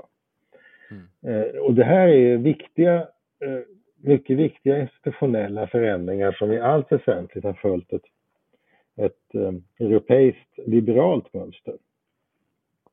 Och om man ska specificera ytterligare, var ett, ett mönster som också är förankrat på andra sidan Atlanten. Så att säga. Eh, och det här har ju varit eh, en väldigt betydelsefull förändring både i Sverige och men också i Finland förstår jag när jag läser de finska texterna. Eh, och det, det är en, så att vår ansats i den här boken har ju varit mycket institutionell, ska sägas. Att vi har tittat på hur institutionerna eh, i det här nya, institutionerna ska fungera i det här nya landskapet. Eh, och då ser vi ju det här att, att sån sak som domstolsprövning till exempel blir väldigt eh, viktigare idag än det var för 40 år sedan. Just det. För min analys när det kommer till, till just det här nya politiska landskapet, eller nya jag vet inte, det ideologiska landskapet kanske, det har ju väldigt mycket att göra med missnöjesröstning. Att de senaste tio åren, de senaste tre valen, så har varit väldigt mycket missnöje alltså mot det ledande politiska skiktet som har gjort att det har kommit upp nya partier som Sannfinländarna och Sverige, Sverigedemokraterna och i USA Donald Trump och, och så vidare. Eh, avhandlar ni det också eller är det mera det här som du pratar om? Ja, man kan säga det att det finns en gemensam ton i texterna som är intressant och det är att man ser inte den här missnöjesproblematiken som så stor. Faktiskt. Alltså både från fin... nej, nej, nej, både den finska och den svenska som behandlar detta ser inte missnöjesproblematiken som fundamental. Alltså man uppfattar inte, alltså vi har inte det problemet som man har i, i, England, i England, i Midlands, i, i USA eller i Frankrike, i nordöstra Frankrike med, med de här rostbältena. Vi har inte den problematiken vare sig i Sverige eller Finland utan vi har en annan, en annan typ av av konflikt och den handlar nog mer om identiteterna. Eh, får man så att säga, hur, på vilket sätt förändras samhällets särart av påverkan utifrån? Eh, snarare än att man känner sig mer otrygg eller, eller så. För att, nu vet inte jag hur det ser ut i Finland, men i Sverige har vi haft, sedan 94 har vi haft stigande reallöner varje år utom ett. Eh, och så det stigande? Reallöner ja. och realinkomster varje år utom ett år. Och det var mitt under finanskrisen. Den senaste. Så att vi har ju inte alls haft den här utvecklingen som man kan skönja i andra länder, att folk, att folk har blivit arbetslösa och fått det svårare. Utan vår arbetslöshet är att hänföra till, eh, till de nya grupperna som har kommit till Sverige som flyktingar och som har en ganska hög arbetslöshet. Men så att säga de som eh, är födda i Sverige eh, har haft en väldigt positiv ekonomisk utveckling och en positiv sysselsättningsutveckling också. Eh, och det här märker jag ju på statsvetarna, de är inte så oroliga för den här missnöjesproblematiken. Och då stod, noterade jag att det var faktiskt lite samma inställning i Finland. Att, och där, men där har man ju då en, man kan säga att i, i Finland har man en automatisk stabilisator i de breda regeringarna. Det finns alltid ett, ett brett regeringsalternativ i Finland som kan ta över. Eh, och det var ju på något sätt typiskt då att när Sannfinländarna medverkade så blev de ju, förlorade de ju väldigt mycket i förtroende. Och, och... Tror du att det ska vara samma för Sverigedemokraterna som då är på något sätt en motsvarighet, alltså högerpopulism eller vad man, alltså det man brukar kalla, kalla de här eh, alt-right kanske. Jag vet. Ja. Tror du att det skulle ha hänt om Sverigedemokraterna skulle fått vara med istället för att man skulle ha sett i januari? Eh, ja, absolut. det tror jag. Eh, så tillvida att det är ett mönster som vi ser i hela Norden. Fremskrittspartiet i Norge går ju inte så bra. Eh, och, eh, de finns ju med då i den norska regeringen. Och, eh, i, hur gick det för Le Pen då? Le, ja, Le Pen har inte lyckats med det och det har varit hennes projekt, nämligen att erövra presidentposten och eh, majoriteten i nationalförsamlingen. Utan hon har ju liksom hela tiden ha, stått och stampat ändå. Visserligen på en väldigt hög väljarandel, men ändå. Hon har ju tagit röster från det gamla kommunistpartiet. Så att det gamla kommunistpartiet är ju, är ju nästan utplånat och istället så har de gått till Le Pen. Och sen har en del gått ifrån också från, från Republikanerna, alltså den franska högern har gått också till Le Pen. Men det är ju en mindre, mindre grupp. Eh, Österrike var ju regeringsmedverkan för, för, för eh, det österrikiska högerpopulistiska partiet, Pilspartiet. Det var ju, det är ju en katastrof. Så att jag tror att mönstret mönstret eh, är det. Och vad, vad är då mekanismen? Ja, jag tror att det handlar om att man synar dem. Så länge de kan sitta och uttrycka sig eh, allmänt, eh, allmänt och eh, utan precision och utan att behöva ta ansvar för några beslut så har de ett guldläge. Om alla andra säger att de är, är, är fel och, och aldrig testar, testar dem så får de ju sympatierna från alla andra som inte tycker att alla partier är bra eller tycker, inte kan hitta något parti som de tycker är bra.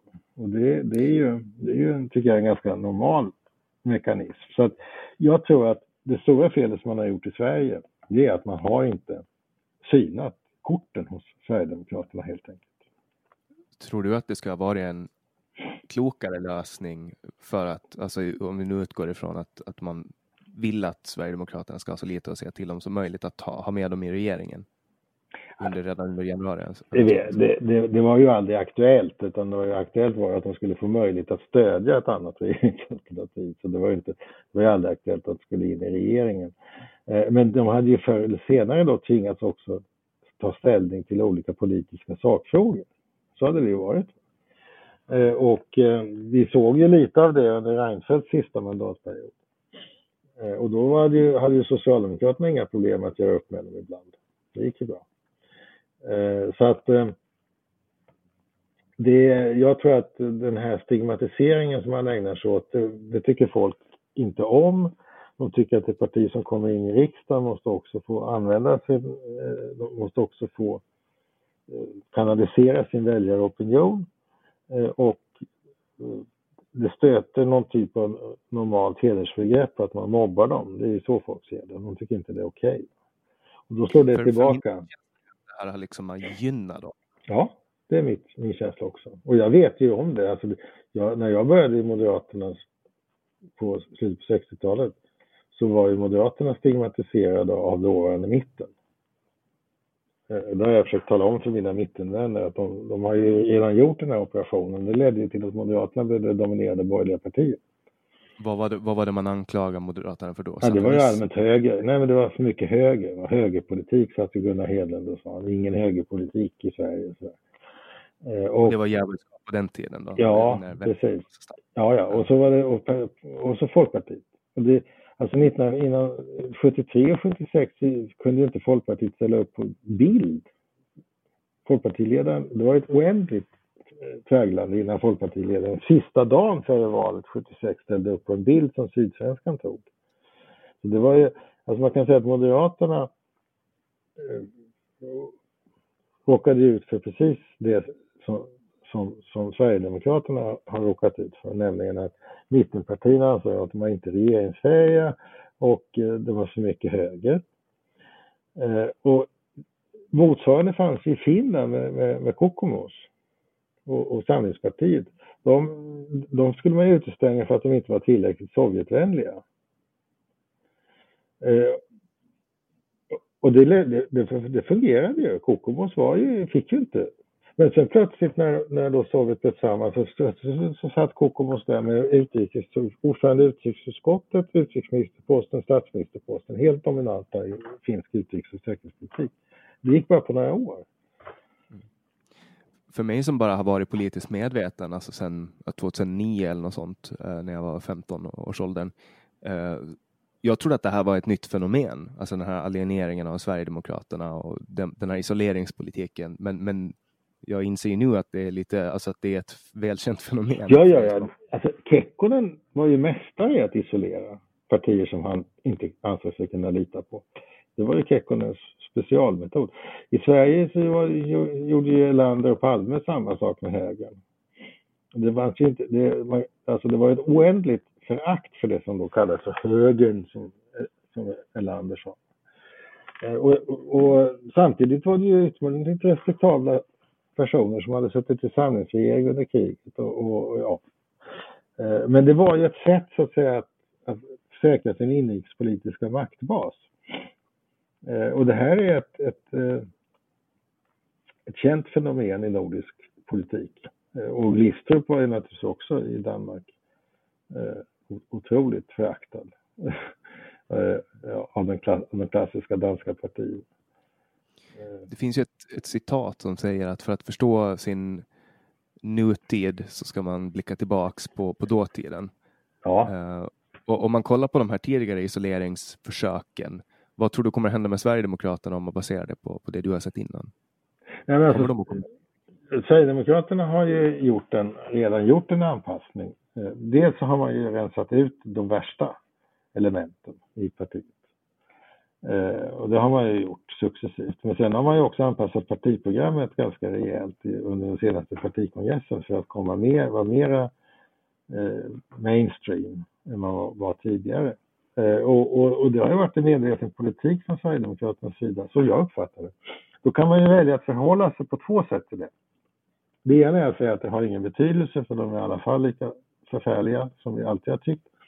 Eller också kan man säga det att Ja, om man anpassar sin politik på ett sådant sätt så att den blir rimlig, då ska det också leda till att man är beredd att tala med dem. Eh, för att annars är det ingen idé att gå från en orimlig politik till en rimlig politik. Och det som allting ändå måste koka ner till är vad vill vi göra för Sverige? Och vad vill vi göra för svenskarna? Hur vill vi lösa de stora problemen? Eh, och vi vet hur de stora problemen ser ut och i princip så finns det en ganska stor samstämmighet eh, om hur man ska hantera integration och sådana saker. Eh, och det är inte, alltså, det är inte, det är inte, vi står inte i valet mellan fascism och kommunism, liksom, utan vi står i valet mellan eh, olika politiska program inom något som i allt väsentligt historiskt sett är mainstream i Sverige och i Finland. Sen, är, ja, sen finns det ju vissa naturligtvis extrema personer i, i samfinländarna som hatar svenskar och sådana saker, men det, och svenska språket, men det är ju, det är ju marginalfenomen. För det som, som uh, främsta argumentet som man hör, alltså speciellt också nu när, när uh, alltså både december och januari överenskommelsen så, så har ju att göra med att om Sverigedemokraterna är ett rasistiskt parti med grunder i nazismen. Mm. Och att det är liksom det ledande mm. argumentet. Mm. Men jag menar, det är ju ändå var det 17 procent av befolkningen som röstar på Sverigedemokraterna. Ja, och de 17 procenten är ju viktigare än den halva procent som omfattade de värdena för 20 år sedan. Naturligtvis. Det är så man måste se det.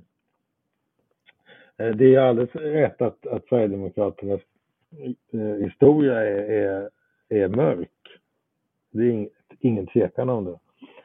Eh, men frågan är så att säga vilken relevans det har för nutiden. Eh, alltså om vi går tillbaka till, till Sverige under 30-talet så, så, så fanns det både politiker och organisationer som sympatiserade med, med både nazister och kommunister. Men det är inte, det är inte och, och som då representerade partier som lever vidare idag. Men det är inte relevant när man så att säga ska lösa dagens problem och de här personerna inte finns mer och inte längre företrädare. Eh, och jag vet inte någon, någon av riksdagsmännen för Sverigedemokraterna som har beslagits med att ha varit en del av en naziströrelse, vad jag vet i alla fall. De har ju gjort vissa konstiga saker och klandervärda saker som när när Jimmy Åkesson och hans kompisar satt på den här kryssningen och sjöng om Olof Palme till exempel. Alltså sådana ja. vedervärdiga saker. Hur gamla var de då? Det, det vet jag inte, men jag kommer att tänka på ja. det nu i just när Palmemordet kom jo. till sin ställdes på sin Jo. spets. Och, och han, har ju, han har ju samtidigt varit, han är väl den mest erfarna partiledaren som, som finns nu och eh, väldigt, väldigt, väldigt erfaren inom oppositionellt arbete. Så Jo. det skulle vara, jag tror ju att det skulle vara gynnsamt eh, för den andra sidan av konflikten att, att Jimmy Åkesson blev tvungen att ta lite ansvar. Ja, det är, det är min, min bild också. Att det skulle, det skulle vara bra eh, att tvinga, alltså de måste synas. Eh, alltså har de en förskräcklig politik och röstar de för förfärliga förslag och lägger de förfärliga förslag i riksdagen, ja då är det en sak. Men gör de inte det utan röstar på sånt som i allmänhet är, är, är normalt, då, då måste man ju kunna prata med dem precis som man måste kunna prata med Jonas Sjöstedt i vissa lägen. Eh, och, och de måste ju också kunna välja mellan vilket regeringsalternativ som de föredrar. Faktiskt. Om vi ska göra ett snabbt hopp igen då och, och diskutera Sveriges krishantering av, av coronapandemin och Folkhälsomyndigheten. Vad, vad, har, vad har du för tankar och funderingar kring det?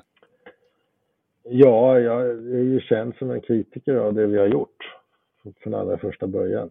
Eh, och, och, och jag tycker alltså att vi gjorde ett misstag. Dels, vi har gjort flera misstag. Dels var vi alldeles för sena med att reagera. Men sen har vi också då gett upp själva smittbekämpningen och smittspårningen alldeles för lättvindigt och alldeles för tidigt. Eh, och eh, vårt fokus var då att vi skulle rädda eh, kapaciteten på sjukvården men, men sjukvårdens kapacitet hade ju räddats ännu mer effektivt om, om vi hade haft färre smittade och färre, färre sjuka. Nu har vi ju fått, resultatet är ju väldigt tydligt. Vi har ju väldigt mycket fler smittade, vi har väldigt mycket fler sjuka, vi har väldigt mycket fler döda än våra nordiska grannar och det, det är ett resultat som man inte kan bortse ifrån. Eh, så att i allt väsentligt så har, har eh, vi misslyckats med det som var uppgiften.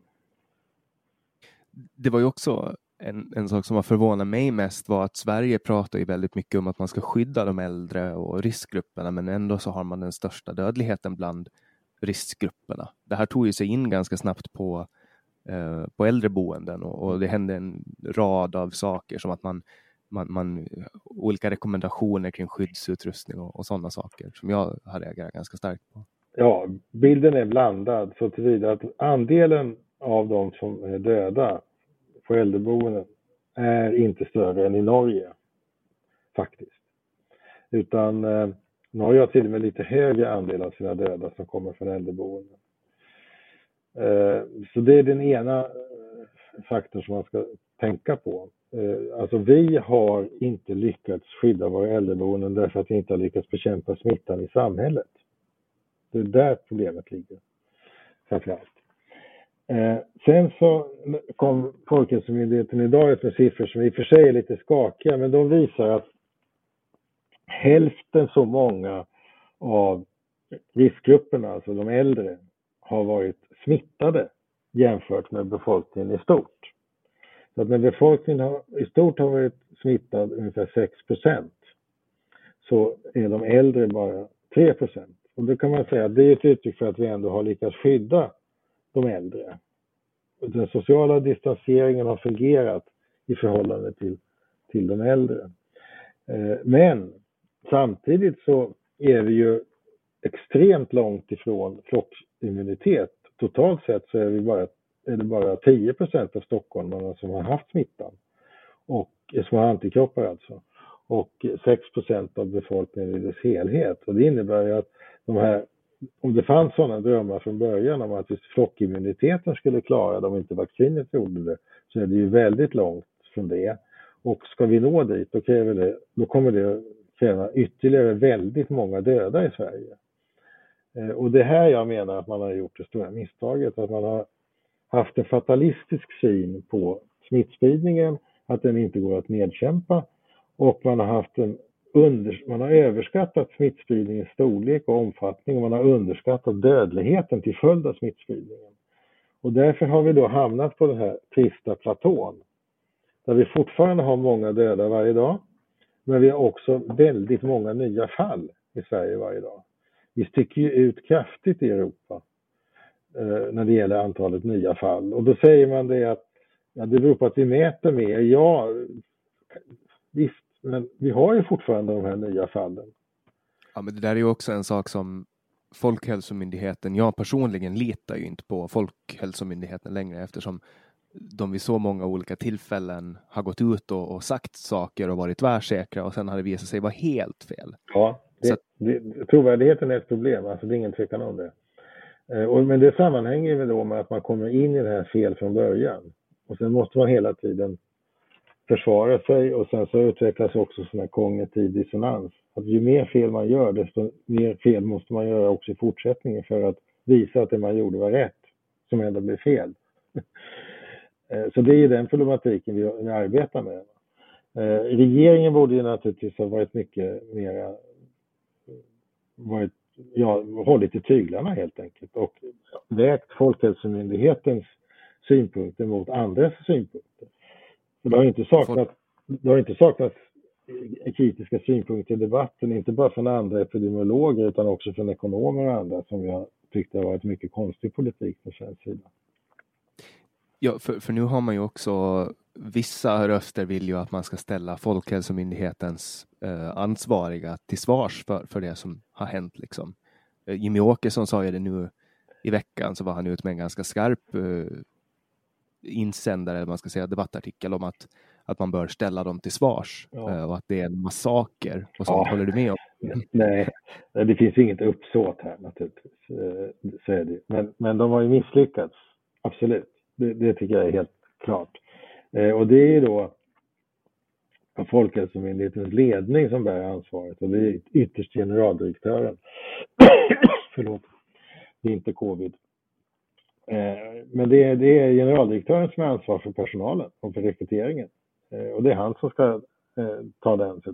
Sen är generaldirektören ansvarig där då? Ja, vi har ju inte tjänstemannaansvar på det sättet som vi hade förr. Och det går ju det går, det går väl inte att hävda att de har saknat lagstöd för, sin, Eh, för det de har gjort. Utan vad som händer är att regeringen utlöser smittskyddslagen i februari, början på februari, jag tror det är 2 februari. Eller första möjligt. Och den lagen, det är en undantagslagstiftning. Eh, och det är den lagen som sen Folkhälsomyndigheten jobbar med. Eh, men regeringen borde ju ha sett till att man hade en egen kompetens, oberoende kompetens, att man kunde bedöma vad Folkhälsomyndigheten gjorde och kunde väga det mot alla andra saker som också behövde göras för att hantera situationen menar, man kan ju också ta en sån grej som att alla andra i hela världen, hela Europa be bemötte det här på ett speciellt sätt och Sverige är de enda egentligen unika. Ja. Att det måste också säga någonting, tänker jag, som om jag skulle vara ett, ett statsråd och, och, ha hand om det här. Då skulle jag kanske fundera lite, varför gör alla andra olika? Vad, vad är det som gör att de svenska experterna är så bra på pandemier? Ja, exakt. Och det var ju väldigt naturligt för att på Europeiska rådet så då i, i, februari var det väl, så diskuterade man ju givetvis det här och vilka åtgärder man skulle vidta. Och eh, där var ju statsministern med och han kom ju hem därifrån, han måste ju ha känt av stämningarna. Och sen så kommer ju danskarna i de första i Norden som, som, som spärrar gränser och sådär. Och Det hade ju varit naturligt att försöka koordinera sig med, istället för att bara säga att de gjorde fel. För det var ju den svenska initiala reaktionen var att vi var de enda som hade begripit det här. Och, och Johan Giesecke säger ju det öppet också idag, att alla andra har fel. Så var det ju inte. Eh, och det har ju straffat sig. Eh, och det är ju, det är ju, men det är ju någonting som drabbar Sverige nu. Alltså, vi sitter ju som, vi är karantänsatta av våra grannar i praktiken. Eh, och det är ju... Tror du att det här kan leda till att, att regeringen faller när den här krisen blåser över eller kommer de att fortsätta puttra på? Ja, jag vet inte. Det, alltså, den här regeringen är ju beroende, den sitter ju på Centerpartiets nåde. Eh, och om Centerpartiet väljer att fälla den här regeringen, det vet jag inte, men, men det är ju det det handlar om i så fall. Så länge de har med sig Centern så har de ett mandats övervikt i riksdagen. Eh, det är ju möjligt att det uppstår en sån situation att de tycker att de vill att de vill eh, fälla regeringen, men, men eh, det går inte att säga nu faktiskt. Det finns inga sådana tendenser. Mm. Ja, det, det, ska bli spännande att se vad, vad, vad, de politiska konsekvenserna blir av det här. För opinionsundersökningarna är ju minst sagt förvirrande nu. Alltså, runt om i världen så, så växer sig regeringspartierna starkare när man kollar på opinionsundersökningarna. Men det är ju först vid valdagen som man kommer att få reda på. Ja, ja så är det ju. Eh, så är det ju absolut. Eh, jag tror ju att eh, det här kommer att kosta regeringen en hel del opinionsstöd, det måste jag säga. Det tror jag absolut. Det finns ju några motsvarigheter. Det var ju tsunamin till exempel. Där, där, det ju blev en, där var det ju nog en väldigt avgörande faktor bakom regeringsskiftet sen året därpå. Tror jag. Men... Det, jag minns inte, vad, vad var det som hände där? Ja, där gjorde ju regeringen lite samma sak. Då bestämde man sig för att det var nyhets, eller resebyråernas sak att ta hand om, om de, de resande som blev kvar i Thailand och hade råkat ut för detta. Eh, och sen så började man skylla ifrån sig på att det var alla, alla andra fel utan just Stockholms. Eh, och det var lite samma sak faktiskt, en, en initial handlingsförlamning som man hade svårt att bryta sig ur. Eh, och jag har sett lite samma mönster här nu tycker jag. Men jag vet inte vad det beror att de råkar ut för det där riktigt. För att normalt så har man ju mycket mer hands-on politik om man är regering, det vill säga enligt det mönster som både Finland, Danmark och Norge har etablerat. Tyskland också. För min, min analys av det här har att göra med, och jag pratade med, med Tino Sandadji om det, att, att man på något sätt var väldigt försiktig i början med att fatta något beslut och man visste inte riktigt vad man skulle göra och sen blev det bara av farten att man fortsatte att upprätthålla status quo.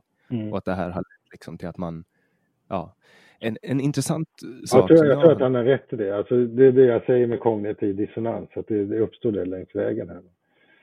Eh, och sen har, är man helt oförmögen att ändra kurs så att man ser att det går åt pipsvängen. Och det, det är det också som jag tycker är en del i kritiken, alltså att man inte har någon feedback-kompetens, eller feedback... Eh, man använder sig inte av feedback längs vägen, trots att det är ett nytt virus. Jätteknepigt tycker jag. En sak som jag tycker är intressant också är den här politiska polariseringen som har smittat över sig. Alltså att vänstern, nu är det här extremt grovhugget och, och generaliserande, men att vänstern i allmänhet har varit så här, ja men FHM gör rätt och, och det är bra, medan högern har varit... Eh, ja, det är en blandad bild. Det är en blandad bild. Alltså libertarianerna är ju jättemycket för det här. Eh, att man inte har några direktiv utan bara rekommendationer. Eh, så att, eh, och så det, det finns en del på den borgerliga sidan som faktiskt absolut tycker, och det, det, är många borgerliga som tycker att en myndighet har alltid rätt också. Eh, och eftersom det är en myndighet som för det här och inte politikerna så, så är det per definition bra. Det är ju många som så att säga, är väldigt kritiska mot att politikerna skulle ge sig in och styra en sån här process. Och jag menar ju att det där är ju feltänkt. Regeringen styr riket, det, det är det som som, ja, det är deras jobb. Det är deras jobb, ja. Det står i grundlagen. Det är alltså portalparagrafen i regeringsformen. Men sen är det ju också så att regeringen har ju fått en undantagslagstiftning till sitt förfogande. Då måste den ju använda sig av det. Det är ett förtroende som riksdagen ger. Och riksdagen preciserade dessutom den lagstiftningen så att regeringen skulle vara ännu säkrare på att hålla sig inom grundlagens råmärken. Så att riksdagen har ju gett regeringen förtroende som regeringen inte har använt sig av. Och det är också väldigt problematiskt tycker jag. Eh. Vad tror du om det här bakslaget då är att Finland väljer att öppna gränserna mot alla länder förutom Sverige? Det är ju ett ganska stort ja. diplomatiskt bakslag. Jo, men, men se det från finländsk horisont eller från norsk eller från dansk horisont. Man har tagit stora kostnader på att bekämpa smittan. Man har följaktligen också en låg immunitetsfaktor i befolkningen. Då vill man inte ha in smittan från Sverige och sen börja, börja om igen. Eh, så är det. Och, och alltså man kan säga det att de som började tidigt och, och, och, var entydiga i sin bekämpning, de har ju fått en kortare process. Sverige ligger med en lång process nu. Vi har ju lagt oss på en platå. Och med de smitts, nya, antalet nya fall vi har nu så det är väldigt långt innan Sverige uppfyller EUs normer för att vara smittfritt. Eh, det går att titta på. Det finns ju diagram på det från Europeiska rådet. Därför ligger Sverige jättedåligt till. Så att, men jag ska säga det också om det här med svenska positionen, att det är ju väldigt typiskt att den svenska positionen hyllas ju av alt-right-rörelsen i USA. Så att när jag har tittat lite på hur de här positionerna har förhållit sig i, i mina nätverk, då noterar jag det nästan som en Dreyfusaffär. Det är ett väldigt starkt engagemang hos en del från Folkhälsomyndighetens försvar och ett lika starkt engagemang hos andra som tycker att Folkhälsomyndigheten har gjort helt fel. Alltså, jag, jag, och det här, det funnits inom familjer och inom politiska nätverk och allt sånt här. Alltså jag tänker att den här, den här alt-right eh, fascinationen ligger väl kanske lite i den här survival of the fittest. Ja, frånvaron av staten också. Frånvaron av staten. Ja, jag tänker ju en bred överenskommelse, även för, för den eh, nyliberala, eh, frihetliga, libertarianska delen så, så anser ju fortfarande den rörelsen att, att man ska kunna ha en bred överenskommelse mellan folk. Liksom att om andra människors säkerhet hotas Eh, Eh, då, då ska man kunna ha en bred överenskommelse. Um, och, och, därför så, så ser jag, jag ser den här konflikten som uppstår, att folk är så här, ja nu vill alla libertarianer helt plötsligt att, eh, eller nu vill alla kapitalister att, att eh, socialismen ska komma in och rädda dem. Ehm. Ja, alltså jag tror inte det, nej, alltså jag tror inte att det är så mycket det, utan det handlar ju mer om vad är, vilken typ av anspråk kan man ställa på individen? Hur långt kan man inskränka hennes frihet för att hantera en smitta? Jag tror att det handlar mer om det egentligen. Och vilka frihetsinskränkningar är man själv beredd att ta trots att man själv inte är drabbad eller in, inte ingår i en riskgrupp? Jag tror att det är mer det det handlar om faktiskt. Eh, och eh, Alltså jag har ju många libertarianska vänner från förr som, som tycker att, eh, att jag har en väldigt konstig uppfattning som tycker att staten ska ta hand om det här. Det kan ju människorna göra själva. Eh, och, och det, det, tycker jag väl är visat att det kan de kanske inte på det viset, utan det, det räcker inte med, med rekommendationer. Eh, välvilliga rekommendationer i en velourskepnad. Utan ibland så måste man så att säga, smittskyddslagen är ju ganska tuff så tillvida att läkare som misstänker att någon har covid ska kräva att vederbörande undersök, låter undersöka sig i detta, det vill säga får bli testad. Och om vederbörande positiv, då ska vederbörande isoleras. Det är smittskyddslagens krav. Och det gäller även då smittspårning. De anhöriga självfallet. Men vi har ju haft en ordning i Sverige där människor som inte känner några symptom men ändå är smittbärare kan, kan vårda patienter på canceravdelningar utan patienterna inte har något immunförsvar. Det har varit fullt, ja, eller, eller, fullt förenligt med rekommendationerna de här offentliga signalerna också att man, man, eh, man har inte burit munskydd och, och sådana ja. saker. Det har också att det har varit en debatt kring det. Jag tycker att det är jättekonstigt att det, det där är väl så här, man, man tar försiktighetsprincipen liksom. Släng munskydd på ja, myndigheter. Visst, absolut. Och det börjar ju då med att det inte finns munskydd. Och sen så, så, så tummar man på de kraven och så plötsligt så blir munskydd fel. Man ska motivera varför inte munskydd är viktigt och så blir det fel. Jag tycker också att det är jättekonstigt. Jag kan inte förstå det. För att det är klart att en droppsmitta, med en droppsmitta så är ju munskydd ändå, ändå eh, rimligt. Eh, tycker jag. Ja, det, det, och det, det är också, jag, ty, jag tycker ju alltid att man ska iaktta försiktighetsprincipen. Um, vad, vad det än handlar om, alltså när man, när man handhar andra människors ekonomiska resurser eller förvaltar politisk makt, då, då, då är det bara rimligt att, att, att iaktta försiktighetsprincipen. Ja, och då, men då argumenterar Folkhälsomyndigheten mot försiktighetsprincipen och säger att det inte är att vara försiktig att ha munskydd, för att munskydd är farligt, det är en smittkälla om man missköter sig. Min enkla tanke är ju då att om man låter allmänheten ta ansvar för hela smittspridningen genom att börja rekommendera, då borde man kanske kunna lita på allmänheten också när det gäller sådana enkla saker som att de kan hantera munskydd. Eller hur? Ja, man har ju också gått ut med instruktioner hur man ska tvätta händer. Liksom. Ja, precis. Det, jag tycker inte att det är man, hade, man hade ju till och med någon kampanj där en svensk tvättbjörn som blev stoppad av beredskapsmuseet i Djuramossa. Men eh, man har ju liksom man, man, har ju alla statliga kanaler och de här dagliga presskonferenserna och också det faktum att staten äger SVT och Sveriges Radio så att man har ju liksom eller åtminstone finansierar. Så att man har ju kunskap, eh, alltså möjligheten att sprida ut den här kunskapen. Mm, mm, absolut. Ja. Jag, jag, ser att du har fått, nu läser jag på, på engelska, det, det, ditt CV. In 2008 Pope Benedictus, vad blir det här då, den 14 uh, eh, made Baron Ehrenkrona a Knight Commander of Gregory the Greats Order. Ja. Vad är det, vad, vad är det på, för order på svenska? Det är Gregorius den stores orden instiftades väl ja, någon gång på 1900-talet. Eh, vad, vad föranledde det här då? Det, det, det, det, låter ju ganska häftigt. Då hade du fått den personligen av påven då? Eh, nej, det var en, en, i och för sig en framträdande biskop i Vatikanen som delade ut den. Eh, men vi har ju haft en del relationer med Vatikanen eh, från svensk sida. Eh, det, och det beror ju på att Vatikanen är ju en intressant utrikespolitisk aktör i, i många fall. Eh, och inte minst när det gäller biståndsverksamhet, men också när det gäller MR-frågor. Och vi har jobbat en del med dem och vi har ju Birgittas systrar, heliga Birgittas eh, systrar då som finns i Rom. Eh, och eh, de har ett kloster där och ett, ett gästhem och eh, de eh, de, de har haft, hon är tyvärr nu död, hon dog här, eh, här om året. En berömd abbedissa som eh, var väldigt väl anskriven i Vatikanen, framförallt under Johannes Paulus tid. Hon ansågs vara katolska kyrkans mäktigaste kvinna. Och hon var generalabbedissa i Birgittinerorden. Och vi arbetade en del med henne för att hon var Eh, hon var biktmor åt Fidel Castro. Som blev religiöst pågräddad av.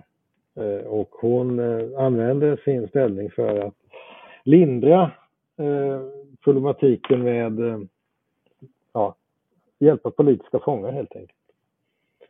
Mm. Och på det viset hade vi en del kontakter med dem. Och ja, sen när jag arbetade med globaliseringsfrågorna så jobbade jag en del med Vatikanen om, om eh, vi fick bland annat möjlighet att nominera en svensk eh, professor eh, till deras vetenskapsråd eh, och eh, kvinnlig professor. Eh, och ja, det ledde till att vi hade en hel del dialog och jag var där några gånger och pratade med dem och sådär och sen så hade de vänligheten att förära mig detta. Spännande, så du är, du är riddare i Vatikanen, eller en order från Vatikanen. Du är också riddare i Finland, för den order, eller den utmärkelse du har i Finland gör väl dig till riddare där också? va? Ja, jag vet. Ja, ja. alltså den Vatikanen ger ju mig möjlighet att köra sexman över Petersplatsen. Uh, vilket jag har, inte har prövat. Men det får jag göra. Jag vet. Spännande. Vad, vad får du i Finland för... för, för. Jag vet inte om jag har några sådana. sådana studentbal den 6 december? Nej, det blir jag faktiskt inte. Uh, men uh, jag är väldigt glad över den. Det, ja, det, det var stort för mig. Med min finländska bakgrund. Jag skulle, ja, just det. Vi har ju haft, vi har ju haft släktingar i, i, som har stupat i varje finländskt krig. Okay. Faktiskt sen, sen 1917. Då. Så det, ja, det var stort för mig. Ja, jag förstår det. det är, vilken, vilken ära. Det är en, en finsk medborgares största bragd kan man väl säga är väl att få en, få en medalj av, av republikens president. Ja, och dessutom, ja, det är inte vilken president som helst. Han är väldigt populär på Åland noterade jag under senaste valet. Ja, det är han. Jag, jag, var, jag var i Sverige under tiden det var eh, val eh, av republikens president och jag visste liksom att han skulle vinna så det ja. gick inte att rösta. Det var så här, jag orkar inte ta mig till, till finska ambassaden i Stockholm. Ja. Nej, men han har ju haft en speciell känsla för Åland, det är alldeles klart. Det hade jag och ja, det finns ju fler som har haft, men, men det är alltid roligt att se. Mm. Vi börjar närma oss slutet för det här samtalet. Jag tycker det har varit intressant. Vi har diskuterat allt från utrikespolitik till, till din tidiga karriär och, och det här skulle ha behövt 20 timmar för att kunna ens summera delar av din kar karriär. Men jag tycker att det har varit givande och intressant. Är det någonting som du tycker att vi borde prata om som vi inte har pratat om ännu? Som vi kan avhandla så här på slutrakan? Nej, vi har ju talat en del om Åland och jag, jag tycker jag kommer gärna tillbaka till det att det var tre otroligt intressanta år Eh, faktiskt. Eh, jag har ju varit väldigt intresserad av företagande och företagsfrågor och företagsklimat och sånt. Och att komma till, till eh, då och se det här fungera i verkligheten var väldigt, väldigt stimulerande och väldigt eh, roligt. Eh, och sen så såg jag, i Åland har ju många andra intressanta aspekter, inte minst inom politiken. Eh, sammanhållningen i politiken eh, men också eh, Eh, den här speciella ställningen som självstyrelsen ger, eh, som ju också ger en, en, en dimension åt det institutionella tänkandet som nog inte så många andra har. Eh, som inte lever i en, här, i en autonomiposition som måste försvaras hela tiden. Det ger en annan, ett annat djup åt, åt hur man ser på politikens villkor. Mm, ja, och sen skapar det ju närdemokrati på ett helt unikt sätt. Ja. Alltså att i princip vem som helst kan bli invald i, i vårt lagstiftande parlament och, och speciellt i kommunerna. Alltså, I vissa kommuner räcker det att man ställer upp så får man vara med i kommunfullmäktige. Ja, jo men det, visst, det är, ju, men det är bra. Det är jättebra. Sen har ni också en, tycker jag, en intressant och det är den, det starka kvinnliga ledarskapet som man har utvecklat på Åland på senare år. Mm. Det, det är också någonting. Eh, jag har ju noterat korrelationen mellan kvinnligt ledarskap och framgångar i pandemibekämpning. Ja. Eh, det, är, det är någonting som man kanske ska titta närmare på. Ja, och sen har, men där i Sverige, till Sveriges eh, nackdel i det, det får man väl säga att Lena Hallengren då som är eh, ansvarig minister över pandemin eh, kvinna. Ja, det kan man nog säga, men hon har inte varit statsminister. Men det är om man tittar både Danmark, Norge, Finland och kvinnliga statsministrar, Tyskland, kvinnlig förbundskansler, Nya Zeeland, kvinnlig premiärminister. Mm. Eh, ja, de stora, men... ska vi säga, de trion som inte har lyckats så bra om jag säger så, UK, USA och Sverige har ju då speciella lösningar. Eh, men sen har vi naturligtvis Belgien då, som har en kvinnlig premiärminister som inte gick så bra. Men, men i övrigt så är korrelationen intressant. Jag tycker, jag tycker det. Och jag, jag, jag blir väldigt imponerad av eh, ledarskapet på Åland när jag var där. Det måste jag säga. Mm. Mycket imponerad. Ja.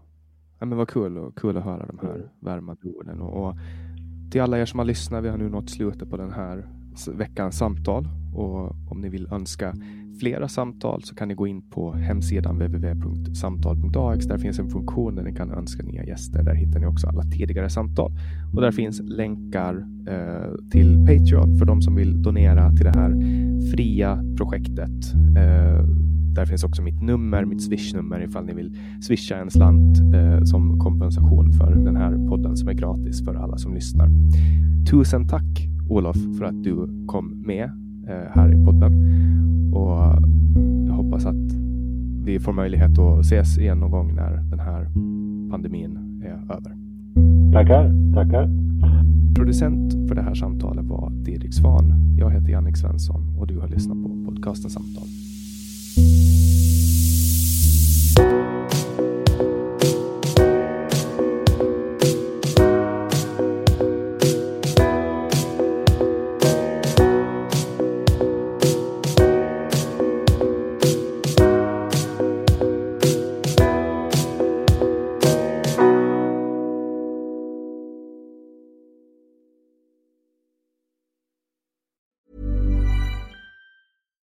Deserves the best, and there's no better place to shop for Mother's Day than Whole Foods Market. They're your destination for unbeatable savings, from premium gifts to show-stopping flowers and irresistible desserts. Start by saving 33% with Prime on all body care and candles. Then get a 15-stem bunch of tulips for just $9.99 each with Prime. Round out Mom's menu with festive rosé, irresistible berry chantilly cake, and more special treats. Come celebrate Mother's Day at Whole Foods Market.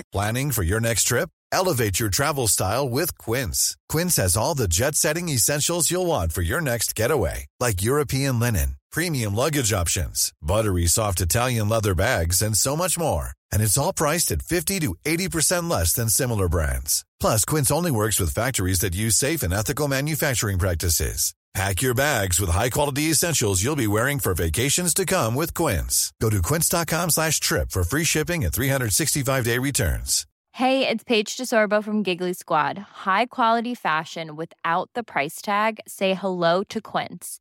I'm snagging high-end essentials like cozy cashmere sweaters, sleek leather jackets, fine jewelry, and so much more. With Quince being 50 to 80% less than similar brands. And they partner with factories that prioritize safe, ethical, and responsible manufacturing. I love that. Luxury quality within reach. Go to quince.com slash style to get free shipping and 365 day returns on your next order. Quince.com slash style.